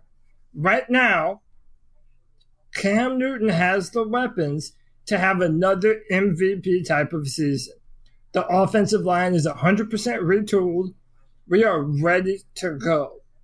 If Cam Newton cannot continue and the shoulder is a problem, then they drafted a premium insurance policy from Charlotte, North Carolina. Pro Football Focus had him rated as their number two quarterback. in terms of big time throws uh, being made. He has 72 touchdowns in the past two seasons in college football. That's second out of all quarterbacks. Will Grier is a badass player, and we have something on our hands um, that we're definitely going to have to monitor going down the road. I love the Cam Love in the chat room. Love it. Man, he's the king of swag, as Underground West says. Boy, Jake Delone says Cam doesn't need a fire in his belly. He's in fuego. I'm telling you guys, we're Cam. Look, is that I'm not that. I'm not upset about the Will Grier pick. I'm not ecstatic. You shouldn't be. I, if you're a Panther fan, you should not be. You should be excited because um, you're in a, her perfect position. If Cam says, "Hey, I want, you know, I want forty million a season," um, Carolina is in a position to say, We'll "Well, give you we have 41." our quarterback in the future, Oh. and we can't afford to pay you that much. So have a nice day." I Um, think I hate to say it like that, but that's the fact of the matter. But Cody's saying this too as well. I think is probably the best point is that like is that we have considered ourselves irrelevant if Cam goes down. If Cam goes down this year, we will be irrelevant. Don't act like Will Grier's gonna come in here and get you two game win. Maybe I don't know, but maybe next year. You know what I'm saying, Yes. man? You know what I'm saying? Maybe is is that it, it's not even a referendum on Cam and the 40 million. Maybe we give him 41, Joe. That's what I would do. Maybe. No, but no, is that no? You're exactly right. Is that there has been zero. I almost I was ready for the. I think the Panthers made a statement. They said that we're not going to entirely tank if Cam has to miss three games this season. No, no, that's hundred percent what what it says. And listen, we're all fans of Cam Newton. If we all know who Cam Newton is and and the player that we believe him to be, is anyone worried about Will Grier taking the starting job? I'm sure as shit not. I mean, Cam Newton is is the man, and we all know this. If he comes back healthy, I cannot tell you the weight that will be lifted off of my shoulders when I see Cam Newton chuck the football down the field like I've seen him do so many times. But I guarantee you, if you see him do that and he is back to being healthy, I know he's training every day like he shows on the video blog that he puts up on YouTube. The man takes it serious. Cam Newton is in a position to have another career year, and I mean that. And if Will Grier being behind him uh, lights a fire underneath him and really kind of gets them going even more, Pretty boy, good. I'm pretty boy, just sit there and look pretty.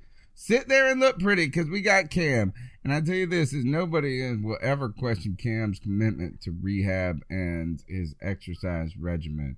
You want to talk about a disciplined person? You're not going to ever say that that's the criticism about Cam Newton that he didn't put in the work in the off season, that he wasn't No. in shape. That man is always in peak shape. You know he's given 110% to the rehabilitation process.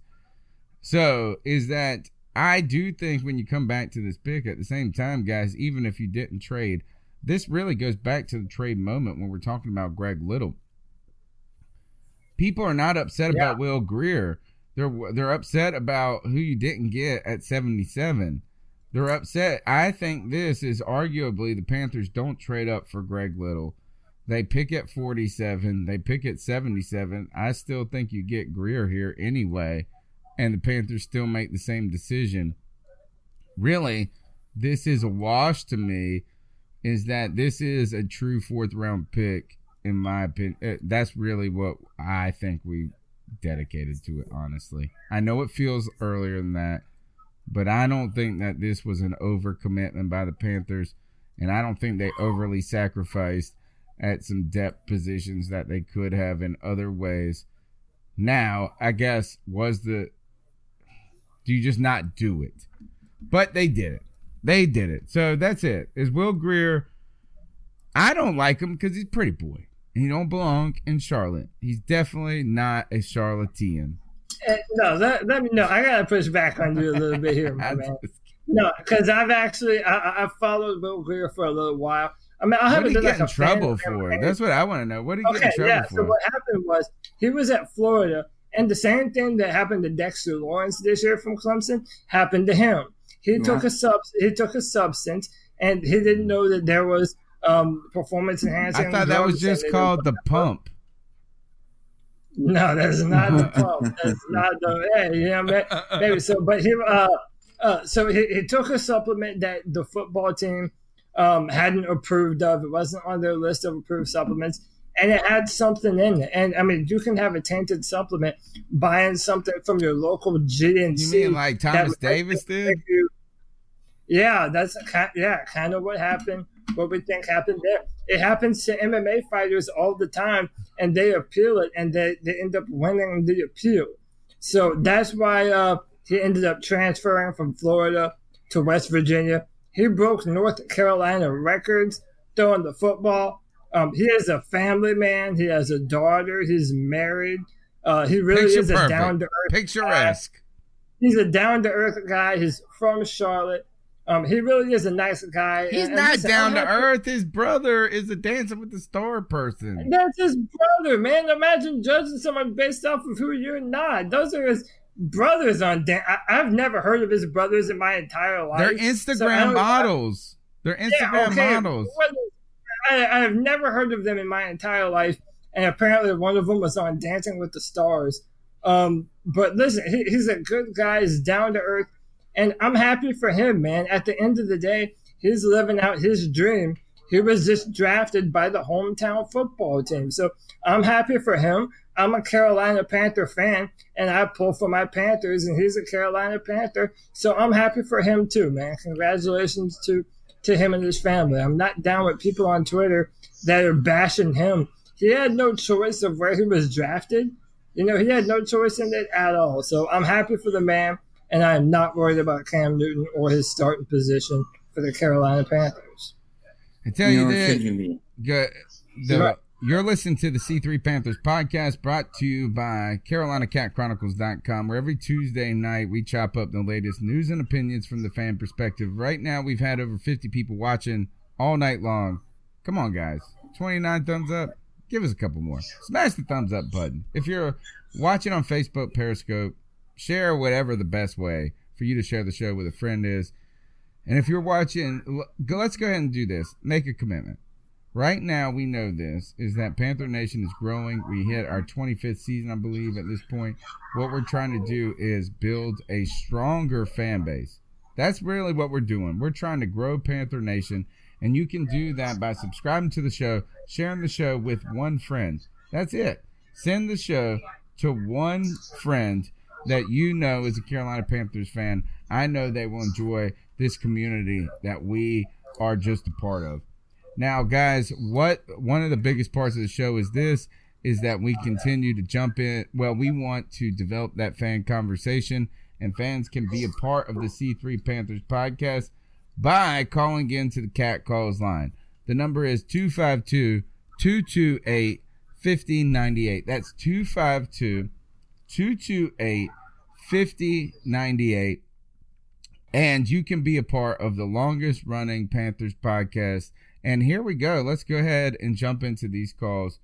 You guys, what do you got to say? So, what are your thoughts on catcalling? Yeah, it's pretty. You shouldn't do that to somebody. And how did that make you feel? Uh, very uncomfortable. So, how do you think catcalling makes the person feel? It feels good, like Who's that cat sitting in the back corner with his face buried in his nose?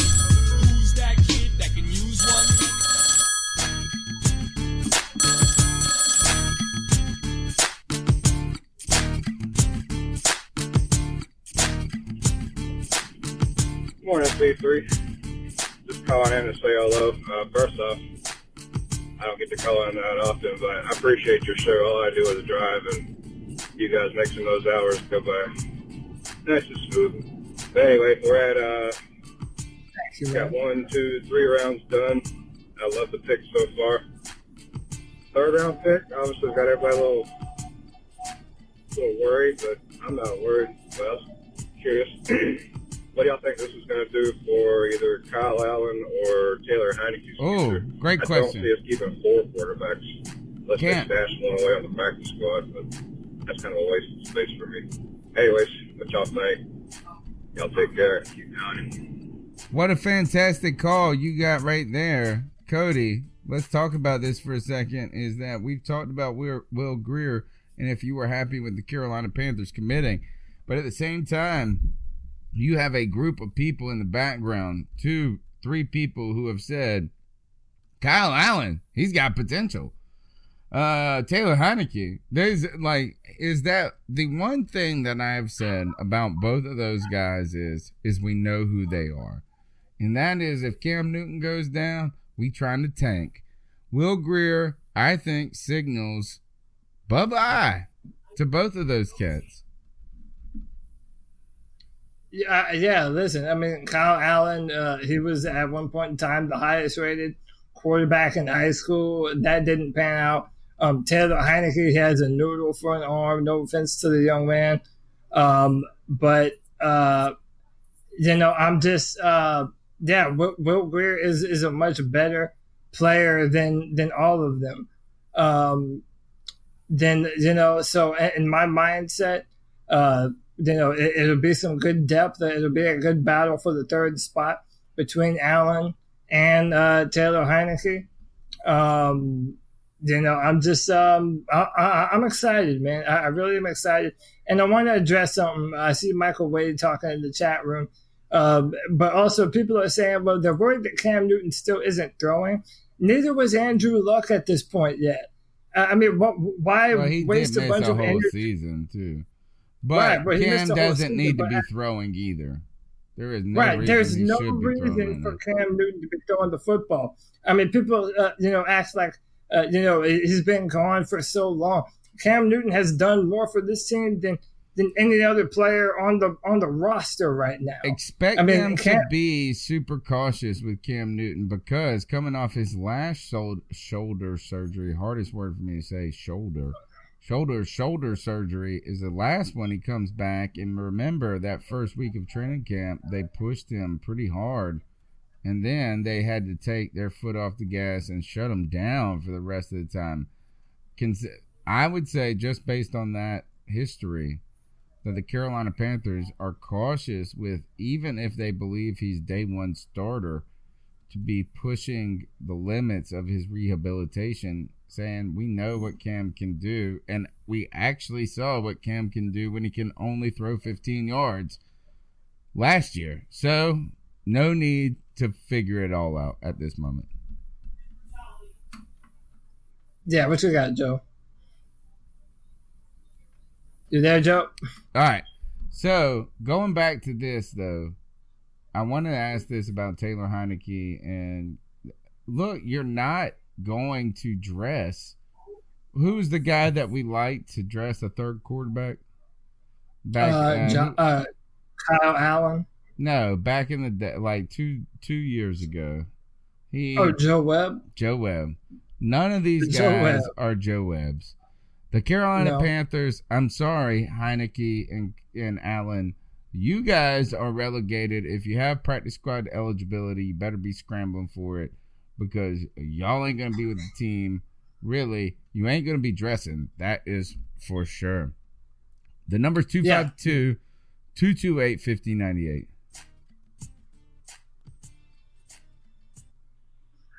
Hey, Panthers podcast, how y'all doing? It's G Cavassier. Hey, man. What's up, G? Talk about the draft really quick.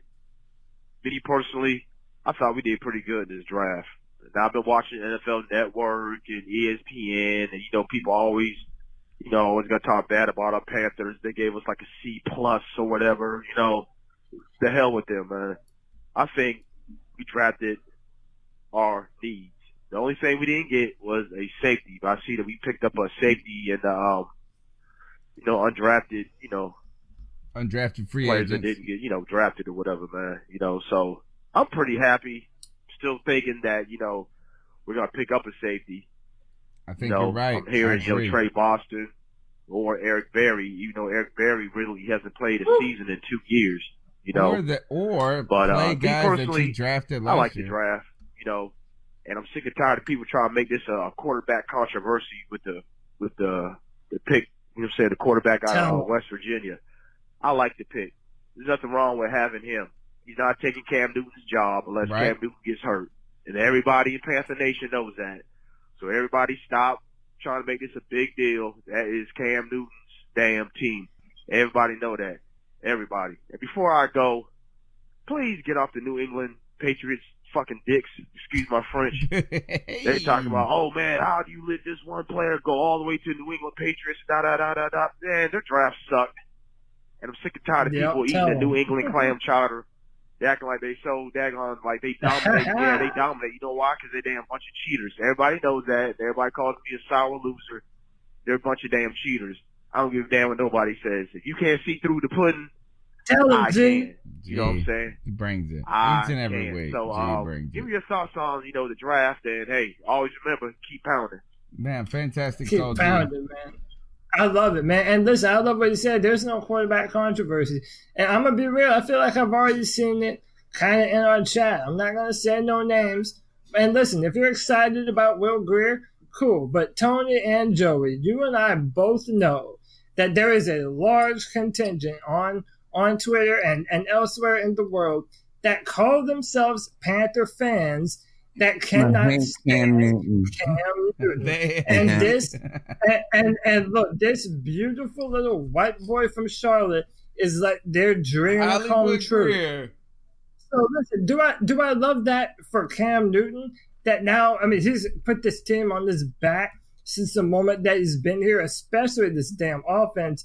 And you know, now he, he's going to have a portion of the fan base that are wanting him to fail, so that way Will Grier can be the starter. Yeah, and that was part of the reason why Yeah, I was they're saying like before the people. draft. They're like eight fucking rednecks drinking. Nah, man, the there's more than that. No, there's more than those right, dumbass There are a lot of those there. rednecks drinking that shitty Yes. liquor. Yes, man, and they're just waiting for the moment to say that Cam Newton is no longer their quarterback, Let and me Will tell you this, going to come in. To piggyback on that, Bill Voth puts out a tweet after. It's right. bef- It's right when uh, what's his name? Will Grier. I don't even want to know his name. Will Grier comes in to meet the media and do his little press conference. The one that I love, I fell in love with uh, Greg Little. I didn't even watch. Will Grier, if that tells you anything. Second thing is this: is that Bill Voth comes out and says, "Hey, Will Grier comes up and asks each one of our names in the press and shakes our hands." And he said, I've never seen anything like that before. And I tweeted him back and I said, Hey, homeboy, the backup quarterback has to be the most popular dude in town until he starts a damn game. That mm-hmm. he is he's he's fitting right on in. Look, man, be nice with the media. Look pretty over there, brother, because that's what backup quarterbacks do. Because you're gonna look shitty when you get in the game. Nah, I'm not trying to wish bad upon you. We all know Cam is the man when it comes to this team. I'm not as upset with the pick though, because what I believe that people who are upset with the pick are upset with it because of what we could have added had we had not made the pick. That is, could we have gotten a safety? Could we have added some sort of other element to this draft to really round it out? While I do understand that sentiment, I don't think we lost tremendously at the same time. So, Will Grier, you're here.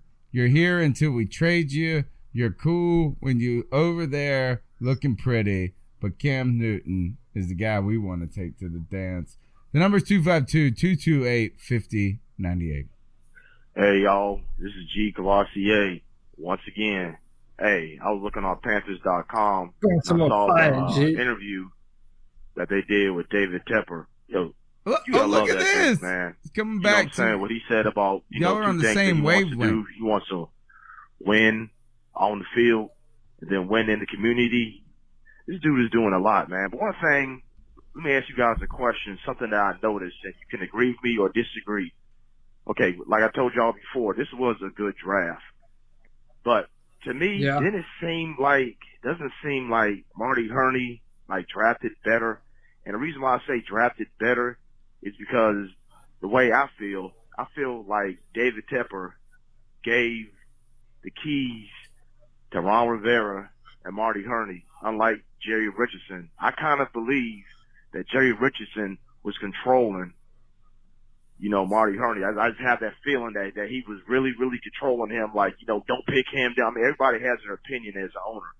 And I understand that. And every owner should get that respect. But do you guys feel that way too? Cause I do. You know, I feel like Jerry Richardson was like really, really, really, really controlling, you know, um, Marty Hurney, you know, with the draft picks, with the contracts.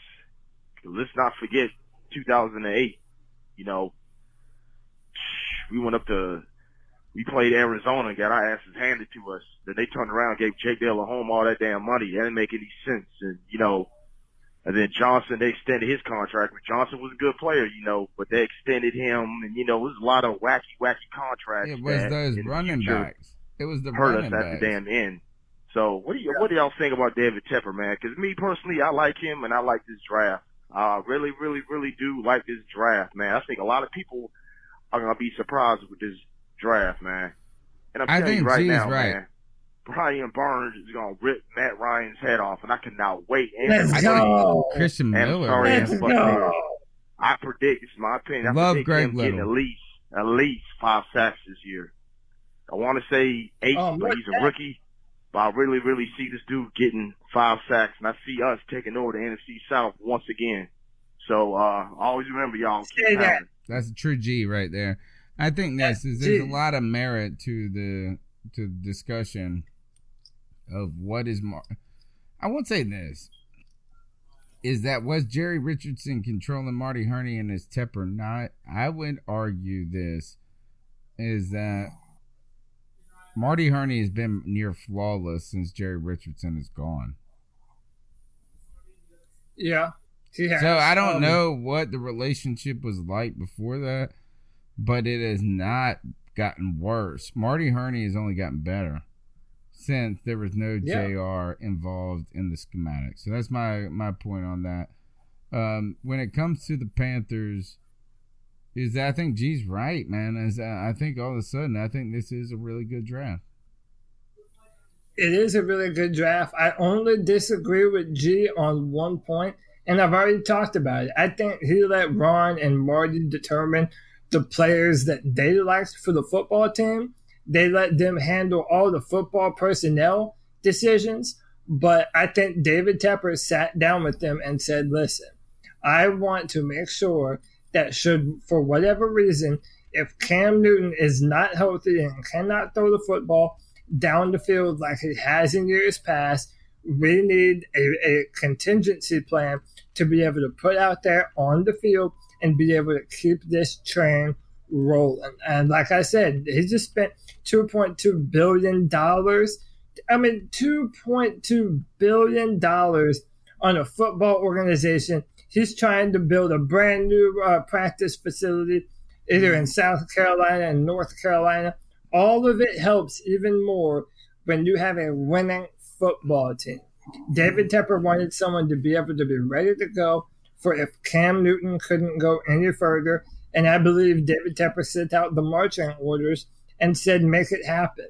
Um, other than that, uh, yeah, I, I, I'm I'm gonna give Marty Hurney the credit that he deserves. He did draft. I we've showed you all of them.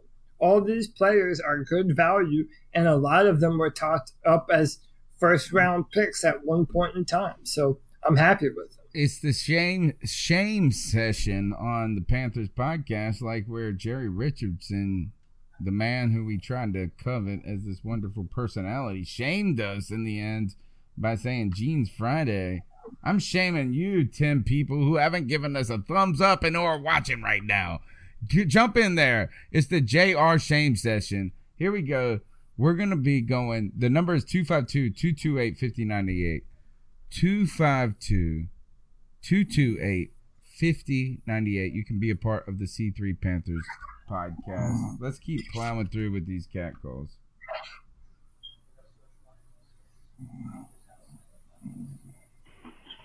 Afternoon, Tony, Cody, and everybody else out there. Um, you know, Rich. post the draft and I've just got off halfway through listening to a Roaring Riot podcast, and I can't take any more. So I'm going to give my breakdown of why we messed the draft up. Um, you can discuss it afterwards. Anyway, first of all, it's not the players. Let's be quite clear here. Brian Burns was the number one on my board of what I thought would fall to the Panthers, and they took him. Fantastic looking player.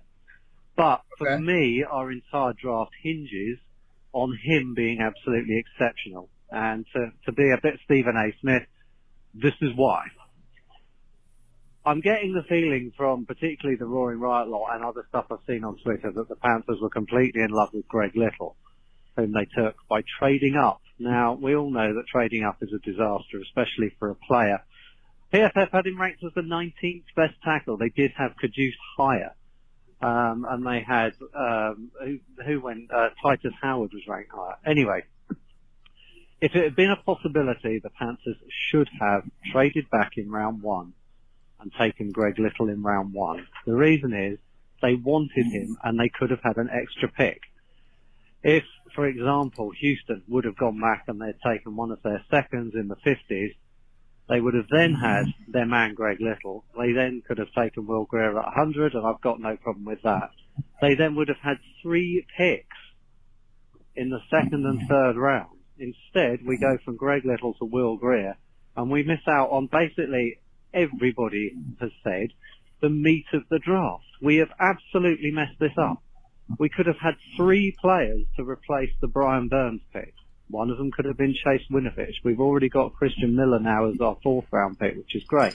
There could have been an Adderley or a Thornhill. There could have been a Blake Cashman. There's just, you know, Michael Deiter on the O line as well. So we could have had Greg Little and Deiter.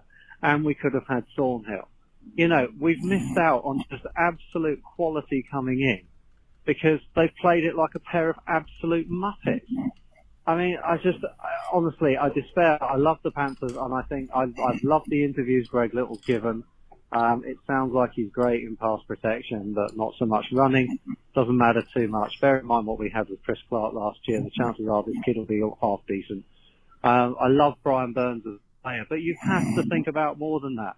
What they've done is moronic. Uh, yeah, everybody says trade back, and you go from four picks between 16 and 100 down to three and you could have had three players in place of one. It's just, uh, that's how you have to look at this. It drives me mad. You know, I mean, Hmm. what's the difference long term going to be between Brian Burns and Chase? All right, Cody, I'll let you respond initially to that. I'm pretty sure he will also be the next call on the Cat Calls line.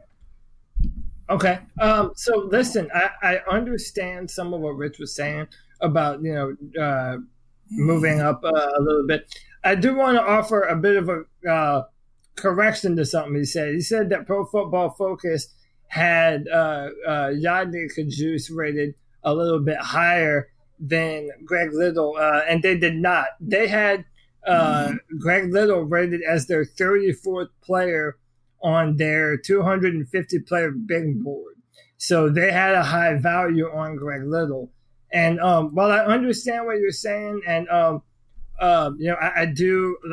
I mean, I wasn't uh, necessarily at the time the biggest fan of a lot of things that they did. One of the things that that I, I do understand is that as the NFL moves forward, it's a it's a passing football league, and you have to be able to pass protect. And Greg Little offers us the opportunity to be able to do that. Um, I have to say, Rich, you know, you're my you're my buddy, man. But um, I completely disagree with you on the differences between um, Chase Winovich and Brian Burns. Brian Burns has such a more tremendous upside, in my opinion, than Chase Winovich. Um, Chase Winovich is a good interview, but as far as a football player is concerned, I, I- believe it's a night and day difference um, that from what Brian Burns brings to the table than Chase Winovich. Um, you know, I you know I personally would have loved to have added a safety uh, to this list. Brandon Herbert mentioned Juan Thornhill earlier. I loved him. He was my favorite safety in the draft, um, and and we didn't do that. Could we have gotten some better value at the picks that we had? Yeah, maybe so. But coming away and looking at the film from all these different players that we've drafted and what they've done on tape, I'm just not mad at it. I, I feel we genuinely did add to the roster with a bunch of very talented football players. So uh, I'm not ultimately too upset about it. When did Cajuste go? Uh, right after Will Grier, he went to the Patriots. All right, so he goes third round. So I think this is that when you pick Greg Little, what you're doing is you're making a statement about this is we're trying to get a guy who will not project as a right tackle. I continue to come back to that is that we can pick a guy on the offensive line that we believe is going to be strong or we yeah. can pick a guy who we project that could become a left tackle at one point, maybe even now. What I'm trying yeah. to say is this is that yes, you can argue that there are other players out there who are good contributors, but they do not have what they can't be is be that left tackle. They will never be that. You know that from the other the way. So on top of that, then you come back to the Grier the question. The question is is this is was the sacrificial lamb of the pick too much for little and too less for Grier? I think that's the way I want to form the analogy. But we had our eyes on these guys all the way. When it comes to the safety position, Cody, drafting a safety, while I know we look at the roster, we look at what we saw last year, and that is the compliment we want beside Eric Reid. But we did draft pretty high a safety last year in Gaulden. are you ready to give up entirely on that? And I believe you could add a free safety and free agency. It's a cheaper route there. I'm not as concerned with the question or the issue that the Panthers did not aggressively go after a safety. I think it's a cheap position, particularly when you invested in Eric Reid this offseason. Joe, do you want to uh, you want to jump in first, or you want me to go? I'll, I'll go first. Um, so basically, what I'm, what I'm, um, you know, if you want to play Rashaan Gaulden, I prefer Rashaan Gaulden as either a nickel corner or um, or a, a, box safety. I'm not comfortable.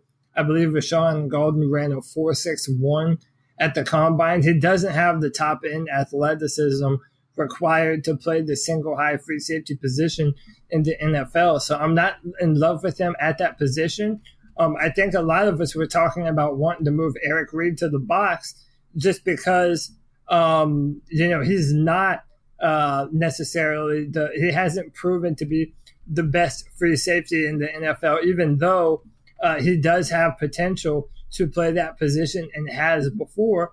So, with that said, we were kind of really wanting um, you know, a, a, free safety to come out of this draft. And that's why, you know, it is a little bit upsetting that they didn't. Um, but I, am not, um, yeah, I'm kind of with Tony on this. I mean, it, it would have been nice to address it, but, you know, hey, imagine if we pick up an Eric Berry. Or even at this point in time, I'm happy if you put um, Tre Boston up there, make him actually tackle when he has to tackle and let him play uh, single high free safety for the Panthers, and and, and let's roll. We got to give the not, ISO not... pick of the week to Joe. Probably fell. Asleep. I think Joe fell asleep. That's what I think Joe was doing. I think Joe was snoring on the podcast. All right, let's keep going. The number's 252 228 5090. That's ultimately going to be what this comes down to. Sorry, I haven't finished ranting because it's driving me mad. Get him, um, so yeah, so for the future, I know they took him at 77, but Winovich we could have taken at, at the 47. We probably then could have had a Texans pick in the mid 50s because they had two, and then the 77. You know, the mid 50s we could have got Adderley or Thornhill. They went after that. You know, maybe you could have taken Greedy Williams at 47 to pair with Donte Jackson, and then taken Adderley or Thornhill and Winovich. I mean, the possibilities were insane. So you would have still had Greg Little and uh, and Will Grier and Miller coming off the edge and Winovich, and I just it oh I don't know what they're doing. And then for Marty, oh, I'm not a great analytics guy. I mean, Tepper just needs to clear the whole lot out. I mean, I'm I'm totally in support of the team and the players, Get but 'em, it's the way that they This got is- there. sounds like Cody. absolutely ridiculous. Giving up picks to move forward for a guy that nobody had ranked that high. Okay, but then take him in the first if he's your guy, because you then would have had five years of him as your tackle, and you could have got an extra pick. I He's mean, there would have been someone to trade with. Look how many great. trades went on in the twenties. Oh, anyway, I'm about to make a hole in the soapbox that I'm standing on. Um, other than that, uh, yeah, love the Christian Miller pick. I think that's fantastic. Um, later on, I don't know. I'm not sure what the point of taking Scarlett is and then taking Holyfield as an undrafted. Oh, somebody brought this you know, up in the chat, chat room. We need to address and it. Christian McCaffrey. That doesn't make much sense. Uh, I believe Godwin's a pretty decent pick late on. Um, so yeah, not 100% impressed. The flip side is, I love Brian Burns and I think he's going to be an absolute monster and I hope that Greg Little pans out. And I think Dennis Daley might well make a fantastic left guard as opposed to a left tackle. Um, he's an Yeah, absolute, not gonna be a tackle. he's an absolutely immovable object. No way. Um, But he looks far better suited for guard because his feet don't move very well. But maybe him next to somebody like, I mean, maybe that's the left side in time is him with, uh, with Greg Little. Anyway, I'm optimistic for the future, but I just wish that they had done this a completely different way. Yeah, we wouldn't have had Brian Burns, but it, we could have had so much more. And it's just ridiculous that they didn't. All right, guys, looking forward to your analysis today because no other Panthers podcast actually does any analysis. They just talk absolute guff, and I'm talking about you, Roaring Riot. You're full of guff. All right, take care, guys. Good night. Hey, zing. Whoa, shots what we're fired, talking about man. Rich, here is this. Rich is coming in hot and heavy, man. The- I like it though. we have i do think there's a legitimate look is i want to walk i'm happy i'm happy with this i'm happy with burns i'm happy with little i'm happy with christian miller like these are all good things for our team the will grier i'm neutral maybe less than happy like i actually understand trading up for greg, greg little i get that I mean, I do think that if you want to poke holes at this draft, it's like, hey, is that Will Grier is not going to be any better than anybody else, really. Why are we draft? I think that's the Achilles heel of this draft. Is that is we don't want him playing period anyway. So why even have them? Cody, that's where we were at before we went into this draft entirely is that like we don't need a backup quarterback because it's Cam ride or die. To me, if we Yeah. want to argue about this draft, that's the point to argue over. Yeah, it is. I mean, even still, even right now, uh, as much as I've told you from a, a evaluator standpoint that I like Will Grier as a quarterback, um, he still wouldn't have been the pick that I that I made. Um, oh, and hey, I want to I want to do this now before I forget. Uh, shout out to seven slack crawlers who just dropped a twenty bomb, showing some love in the chat. Thank you so much for the support, man. Tremendous, That's awesome tremendous. yeah thank, th- thanks you for doing that man um and uh you know from listen i it seems as though rich is more upset about the the gming of our draft and the not taking the seattle seahawks approach and and, and trading down and yeah that's good sometimes and it is smart to do sometimes but as a general manager you know once you've come together with all your scouts and you've met and you know the players that you're zeroed in on to make your football team better. You live and die by that board. And I feel that Marty Hurney and Ron Rivera, to their credit, and I've been critical of them, um, I do believe that they did that. And I do believe they got the players that they eva- evaluated most high uh, for the offensive tackle and the, the defensive end position, especially when you look at our defense and what we're trying to do differently in 2019. It's tough trading back though sometimes. Like it sounds good in theory, right? Is that it's difficult. It's kind of like I always felt like this. Is I collected baseball cards when it's coming up, right? Got tons. I've got thousands probably of baseball cards in my attic right now. I don't give a crap about. You can pick up a Beckett magazine. They can tell you it's worth a dollar. They can tell you it's worth fifty cents, but it's only worth what someone will pay you for at the end of the day, that's what it is. Is that it's only worth what someone will pay you for, and that is it sounds easy. I don't know if moving back, if you get, if the opportunities are there as much as we wish they were. But on the alternative, right there, is that at the same time you saw the Steelers jump up right, right before us, two picks, three picks right before, right in there. So teams were moving. So while I'm sitting here lecturing people, telling them that it's not as easy to trade back as we think. Teams are trading forward, and other teams teams are trading back. Yeah, they are. I mean, like I said, I don't want to sound like, like a dead horse. I'm, I'm happy with. Uh, I don't want to beat a dead horse. Um, I'm I'm I'm happy with with what we did. Uh, Seattle Seahawks traded back a million different times, and um, you know I'm I'm happy that we got some top tier players out of this. Um, Jake Delhomme in our chat room says Greg Little versus Cody Ford. What's your opinion? If you would have asked me before the draft, I would have felt that Taylor Moton was probably going to play left tackle. So before the draft, I would have said Cody Ford. Um, however, I do think that Taylor Moton is a better right tackle. And in, in you that have sense, said that you like to keep him on that right side. I, I do. I, I think Taylor Moton is a dominant right tackle that you have not seen the best of. So, for, from that perspective, now after the draft, I picked Greg Little over Cody Ford because he has so much talent and potential, and he is a true left tackle.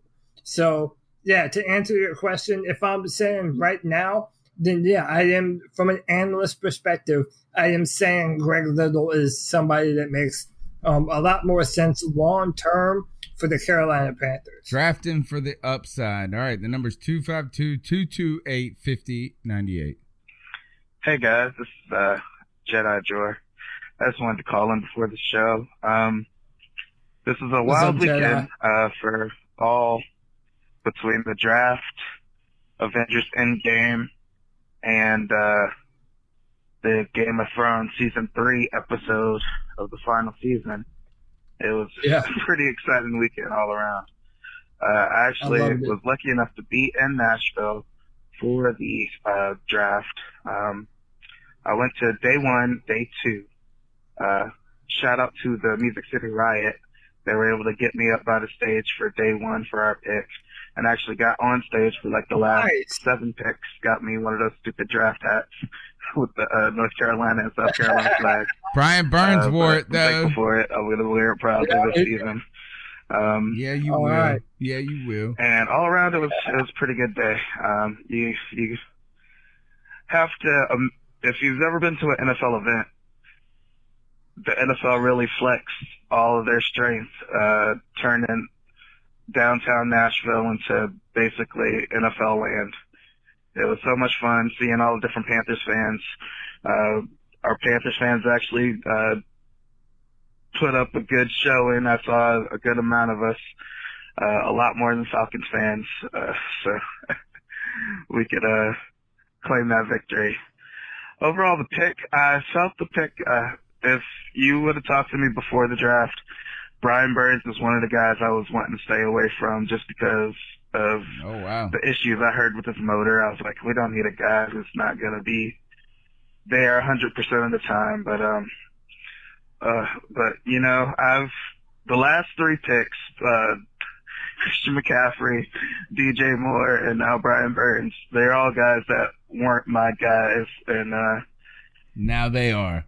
the, the last two have proven me wrong. Now so they are hopefully this will ours. I'm with you. Wrong as well. But um, other than that, that's all my thoughts. Uh, if you ever get a chance to go to Nashville, it's great. Uh, if you love partying and beautiful women, that's the place to go.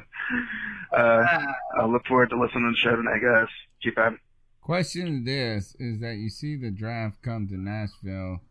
There's over 600,000 people to go see the draft. That is Jedi Jor who's there repping it. These guys are having a blast. They said it was an amazing experience. But how come we turn on ESPN? How come we turn on the NFL network, Cody, and they have crisis actors as Carolina Panthers fans? Who, when they ask them, I, even the Panthers video, Bill Voth puts the microphone to a couple of Panther fans, and they say, "Who you want to take in the first? Who do you think they're going to take?" And they say, "Offensive person." And then he says, "Well, well, what about this? Can you give us a name?" They said, "Defensive person." Then he's like, you give us? Yeah. Said, "Offensive person." They they're crisis actors. Who's the guy that's in trouble on YouTube? Who's the guy that I hate a ton? Who is uh that said Sandy hate Sandy Hook was fake? Is Alex Jones? right now, is these fans are Alex Jones freaking plants right now? Come on, put the C3 Panthers podcast there on the stage, bro. We will be there. Cody will tell you exactly who you need to draft at number 16. Tell you who to draft, tell you who to stay away from, tell you who to trade up to get, baby. Let's go. Uh, listen, I am. Uh, I agree with you, man. Like I, I, I kind of think Tony. A lot of people, you know, even though I'm a draft nerd, and we've had a lot of people on our show that are draft nerds, I kind of think Tony. Uh, a lot of people, and I've met so many of them, are more they skew towards your end a little bit more. Is that they know that the Panthers are going to draft a good player and don't know them after. But I've met so many people that don't watch college football. They don't know anything about the players. They're just when the Panthers come on Sunday at one, they're hooting and hollering for the Carolina Panthers. And hey, that's great too, man. As long as you're a fan. Uh, but I feel there are a lot of those people, uh, more so than the draft nerds like myself. And they end up getting uh, tickets to be front row in Nashville. How? So How? How? I don't know. I don't know. How? I Jones? honestly don't. Give know. us a press pass. Carolina Panthers, I know you're listening. I know you guys Yeah, come on. I promise you. They act like they don't listen. They're listening trying to sue. Why don't you butts give me a press pass? I'll get up in there and ask the real questions. Cody and I will be down there asking the tough questions, asking real questions. Own the fan media. The number's 252 228 5098. Here's CK to close the night out. Hey guys, it's Cody or CK from up here in Roanoke, Virginia.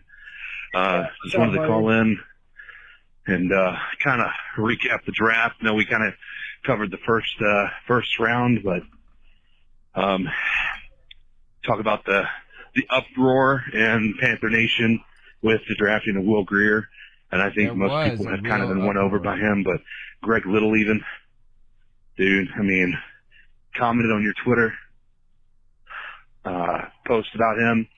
I don't know what it is. That dude has got my support through and through.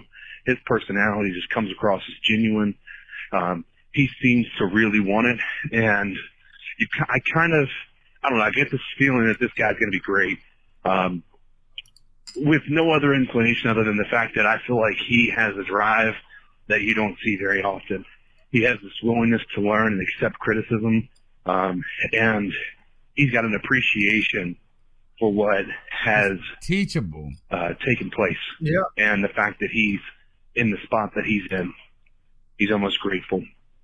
Uh, or he is definitely grateful. Yeah. Uh, Christian Miller is probably my uh, favorite of the of the entire draft. A lot of people are saying the same thing about Chris. If you look at it, and I know the, all the statistics come around all the time, he had the second highest pressure per snap out of all the defensive players that were on the board uh, over the weekend. Um, so I think there's a lot of value in him. The fact that we got him at four, especially since he was projected as a first rounder at the, uh, you know, last year. But, uh, anyway, man, just wanted to call me coming up on my time, but, uh, just wanted to put my two cents in and say I'm not too upset with the Will Grier pick. I think I that think I, I- feel a little I bit better the about same the way. situation if Cam's not ready. All right, guys. Yeah. I feel Keep the pounding. same exact way. Is that I'm not That's what she said. upset, not upset with that pick. Happy with the other picks. Overall, right now, I know that you graded them as a B plus on Draft Tech, Cody. I read the I did. description. I'm ready to say A minus. All right. All I right. mean, is that I, only- I will give you this. Is the reason it's not an A is because we can quib, we can quibble over should we have gotten a quarterback there Right, I will give you Right. that. Right, is I will give you another that. Is that that is? Yeah. I mean, you can maybe even take them down to a B if you want to go that heavy and you are jerk. You not you, but that's just where I'm at. Is like I, I think that's a fair assessment. I'm happy. Let's move on. All right, you're listening to the C3 Panthers podcast. Brought to you by CarolinaCatChronicles.com, where every Tuesday night we chop up the latest Panthers news and opinions from the fan perspective with the greatest fans that we know on the internet. They're always here in the chat room. They're amazing. They call into the Cat Calls line. They are known as Panther fans, and they keep pounding. Thank you for your support. Subscribe, share, all those things. Cody, what's the last part of the show? What do we got to do to close this sucker out?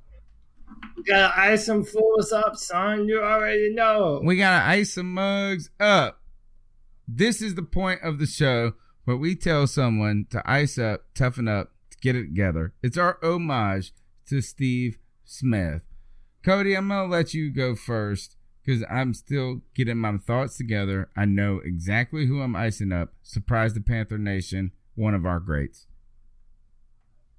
Oh, okay. I think I might know where you're going, but um, I could be wrong too. Um, so, okay, Tony, you and I talked about this a little um, on Twitter, and we uh, we said we were going to fight about it on the show, uh, but we didn't. We didn't. We didn't get to it. So, um, I'm gonna I'm, I'm gonna go ahead and, and, and bring this up now. Uh, they just released a new trailer for Sonic the Hedgehog. Oh, this is where we're at. Yeah, for Sonic the Hedgehog. And I gotta tell you, man, uh, it looks like the dumbest shit I've seen in a very, very long time. Um, I'm gonna mute this. But listen, man, I'm just, I'm not into it, man. Uh, one, Sonic looks dumb as shit. The the the the storyline, it's like what what did they? I, dude, it looks so dumb. There are parts in in this trailer where I'm looking at it and I'm like, oh my god, dude, this is the corniest shit I have ever seen, man. Even the character design, the music, I, I'm just, and I love Jim Carrey. Jim Carrey is in the movie, but dude, this is like a slap in the face to your childhood. If you grew up playing this, man, I, I don't know. I thought this is so bad. The pacing of the trailer was ice weird up. as hell. I should ice you up. Ice me up, man. Let's do it. Let's fight, man. I don't, look. I, I'm sorry, but no one, the, the people that go and see this movie, if they enjoy it, fine. But I, I, I know that this is a stupid movie before I saw it, man. I, I but before I even saw the trailer, I had a feeling it was gonna be terrible. And then I watched it, and it just reconfirmed all of my preconceived notions. It looks so dumb, dude. So dumb. So dumb, dude. Fight me, Tony. What? What's up, Say what, man? but say the two words you gotta say. Yeah, all right. I am icing up this dumbass movie that is sure to be an atrocity, dude. Terrible. Ice up this dumb movie and whoever decided to make it, man. All right, I'm gonna Ice let, up. I'm gonna let Cody have that ice up pick. Thank you, Susan, for your contribution to the show. We talked about this earlier at the beginning. How unfortunate it is that some jackasses swindle good sports loving people out of some Monday money. You do not have to donate to the show, Susan. We know your support, but we thank you for it. In the same case, Yes. Susan was going to is trying to go to the Carolina Hurricanes game tomorrow. She paid for some tickets, and people did they stole the money. So that's jacked up. All right, so I want to go back to this ice up pick real quick. I'm gonna say this, Cody. You are entitled to your ice up picks, but I 100% and totally disagree with this ice up pick. First of all, I would say this is when you sent me when you told me about actually I saw your tweet about this is the dumbest movie I've ever seen, dumbest trailer, whatever. So I looked it Yeah. up and I like Sonic. Like it was one of my top games. Yeah, Like, it's like. I loved it on the Sega. You know what I'm saying? I got my Sega Genesis and I played Sonic the Hedgehog for three days straight when I was 12 years old or whatever. So I always loved the game. It was fun. I thought it was a nifty kind of compliment to the dominant Mario Brothers on the other side. It's a different style, fast paced, reactionary type game. So I always enjoyed the brand of Sonic. But here's what I'm going to tell you that I think your ice up stinks, but I still am not icing you up. Dude, I went and watched the trailer, and I and both my wife and I watched together, and we come away and saying, "Hey, this storyline is actually better than I thought you could have made the Sonic oh storyline." First of all, the fact is is that Sonic being made into a movie is the most challenging is one of the more challenging thoughts ever. Right. That alone is challenging. So I was like, when you said this is the dumbest shit I've ever seen, I was like, I'm expecting it to be terrible. It actually had some chops, bro. Which Yes. part? But did, did any part The make you or your actors, the actors, there was actually a storyline of trying to save the world. I thought the shoes I thought it was way better than I expected. So to you, I'm not icing you up, but I disagree. My ice up pick this week goes to a Carolina Panthers legend, arguably the best Panther ever. I say he's the second best behind Julius Peppers. Steve Smith. Steve Smith let Josh Rosen have it. He let him have it. Talking Yeah. about how he was basically an entitled bitch. That's all he's basically is what he said. He's entitled that you got you cannot be upset that a team sees you as replaceable. Well, this is what happens. This is what happens. The Arizona Cardinals are the hottest mess that you could ever, ever imagine. They go and hire Steve Wilks, Panthers, like sacrificial lamb. They fire him before he's even six games in, essentially. Yes, no. Did they fire him at game six? No. Did we know he's getting fired? Yes. That's my point. They didn't fire him at that moment, but they hired a guy that they had zero commitment to. They then went and drafted a quarterback in Josh Rosen at like five or six, very high, with zero commitment. So then the fact that Steve Smith is upset or calling out Josh Rosen for being salty about the way the Arizona Cardinals, who did not tell him that they were drafting Car- Kyler Murray, from what I've gathered, they did not just say, hey, we fucked up. We're going to part ways. Keep it quiet. We're going to trade you. None of that is that they unfollowed Josh Rosen on Thursday night in the NFL draft and the first pick when they picked Kyler Murray. Steve Smith talking shit to Josh Rosen about how he was salty and upset about the way this went down when Steve Smith blew a freaking gasket because he heard about his own release on the radio. Now, I'm not trying to say that Josh Rosen deserves the respect of a Steve Smith because Steve Smith is close verging on a Hall of Famer career at that moment. But at the same time, don't be critical about a player being salty about a team doing them wrong when you were salty about a team doing you wrong. Steve Smith, I'm telling you to ice up.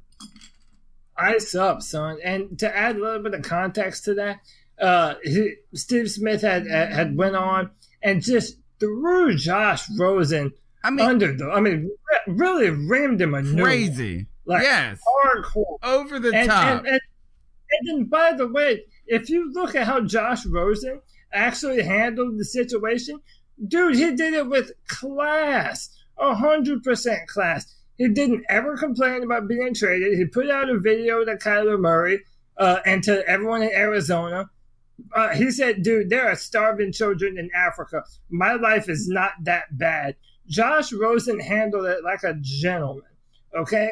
Listen, I know Steve Smith is a Panther, great, but I'm glad that you did this, Tony, because as much as I love the football player and I do love his attitude, there are times when Steve Smith just comes off like an old grumpy curmudgeon. Like it just gets angry at like just innocuous crap, man. He was trying to fight Michael Irvin on the NFL Network one day. Um, yeah, love the player. I'm not a fan of everything that he says and does. Um, but yeah, I'm I'm happy that that you uh you used the ice up on the founder of the ice up. Yeah, it was and to you, sir, touch your own ice, and I, I I don't do that lightly because I I have forgiven, I have understood Steve Smith's personality for so long. So I understand that he's can be over the top at times, but the fact is, is that he was so over the top about something that happened to himself and just because Josh Rosen hasn't been through the growing pains in the league, this is this is not Josh Rosen. This is an organizational problem.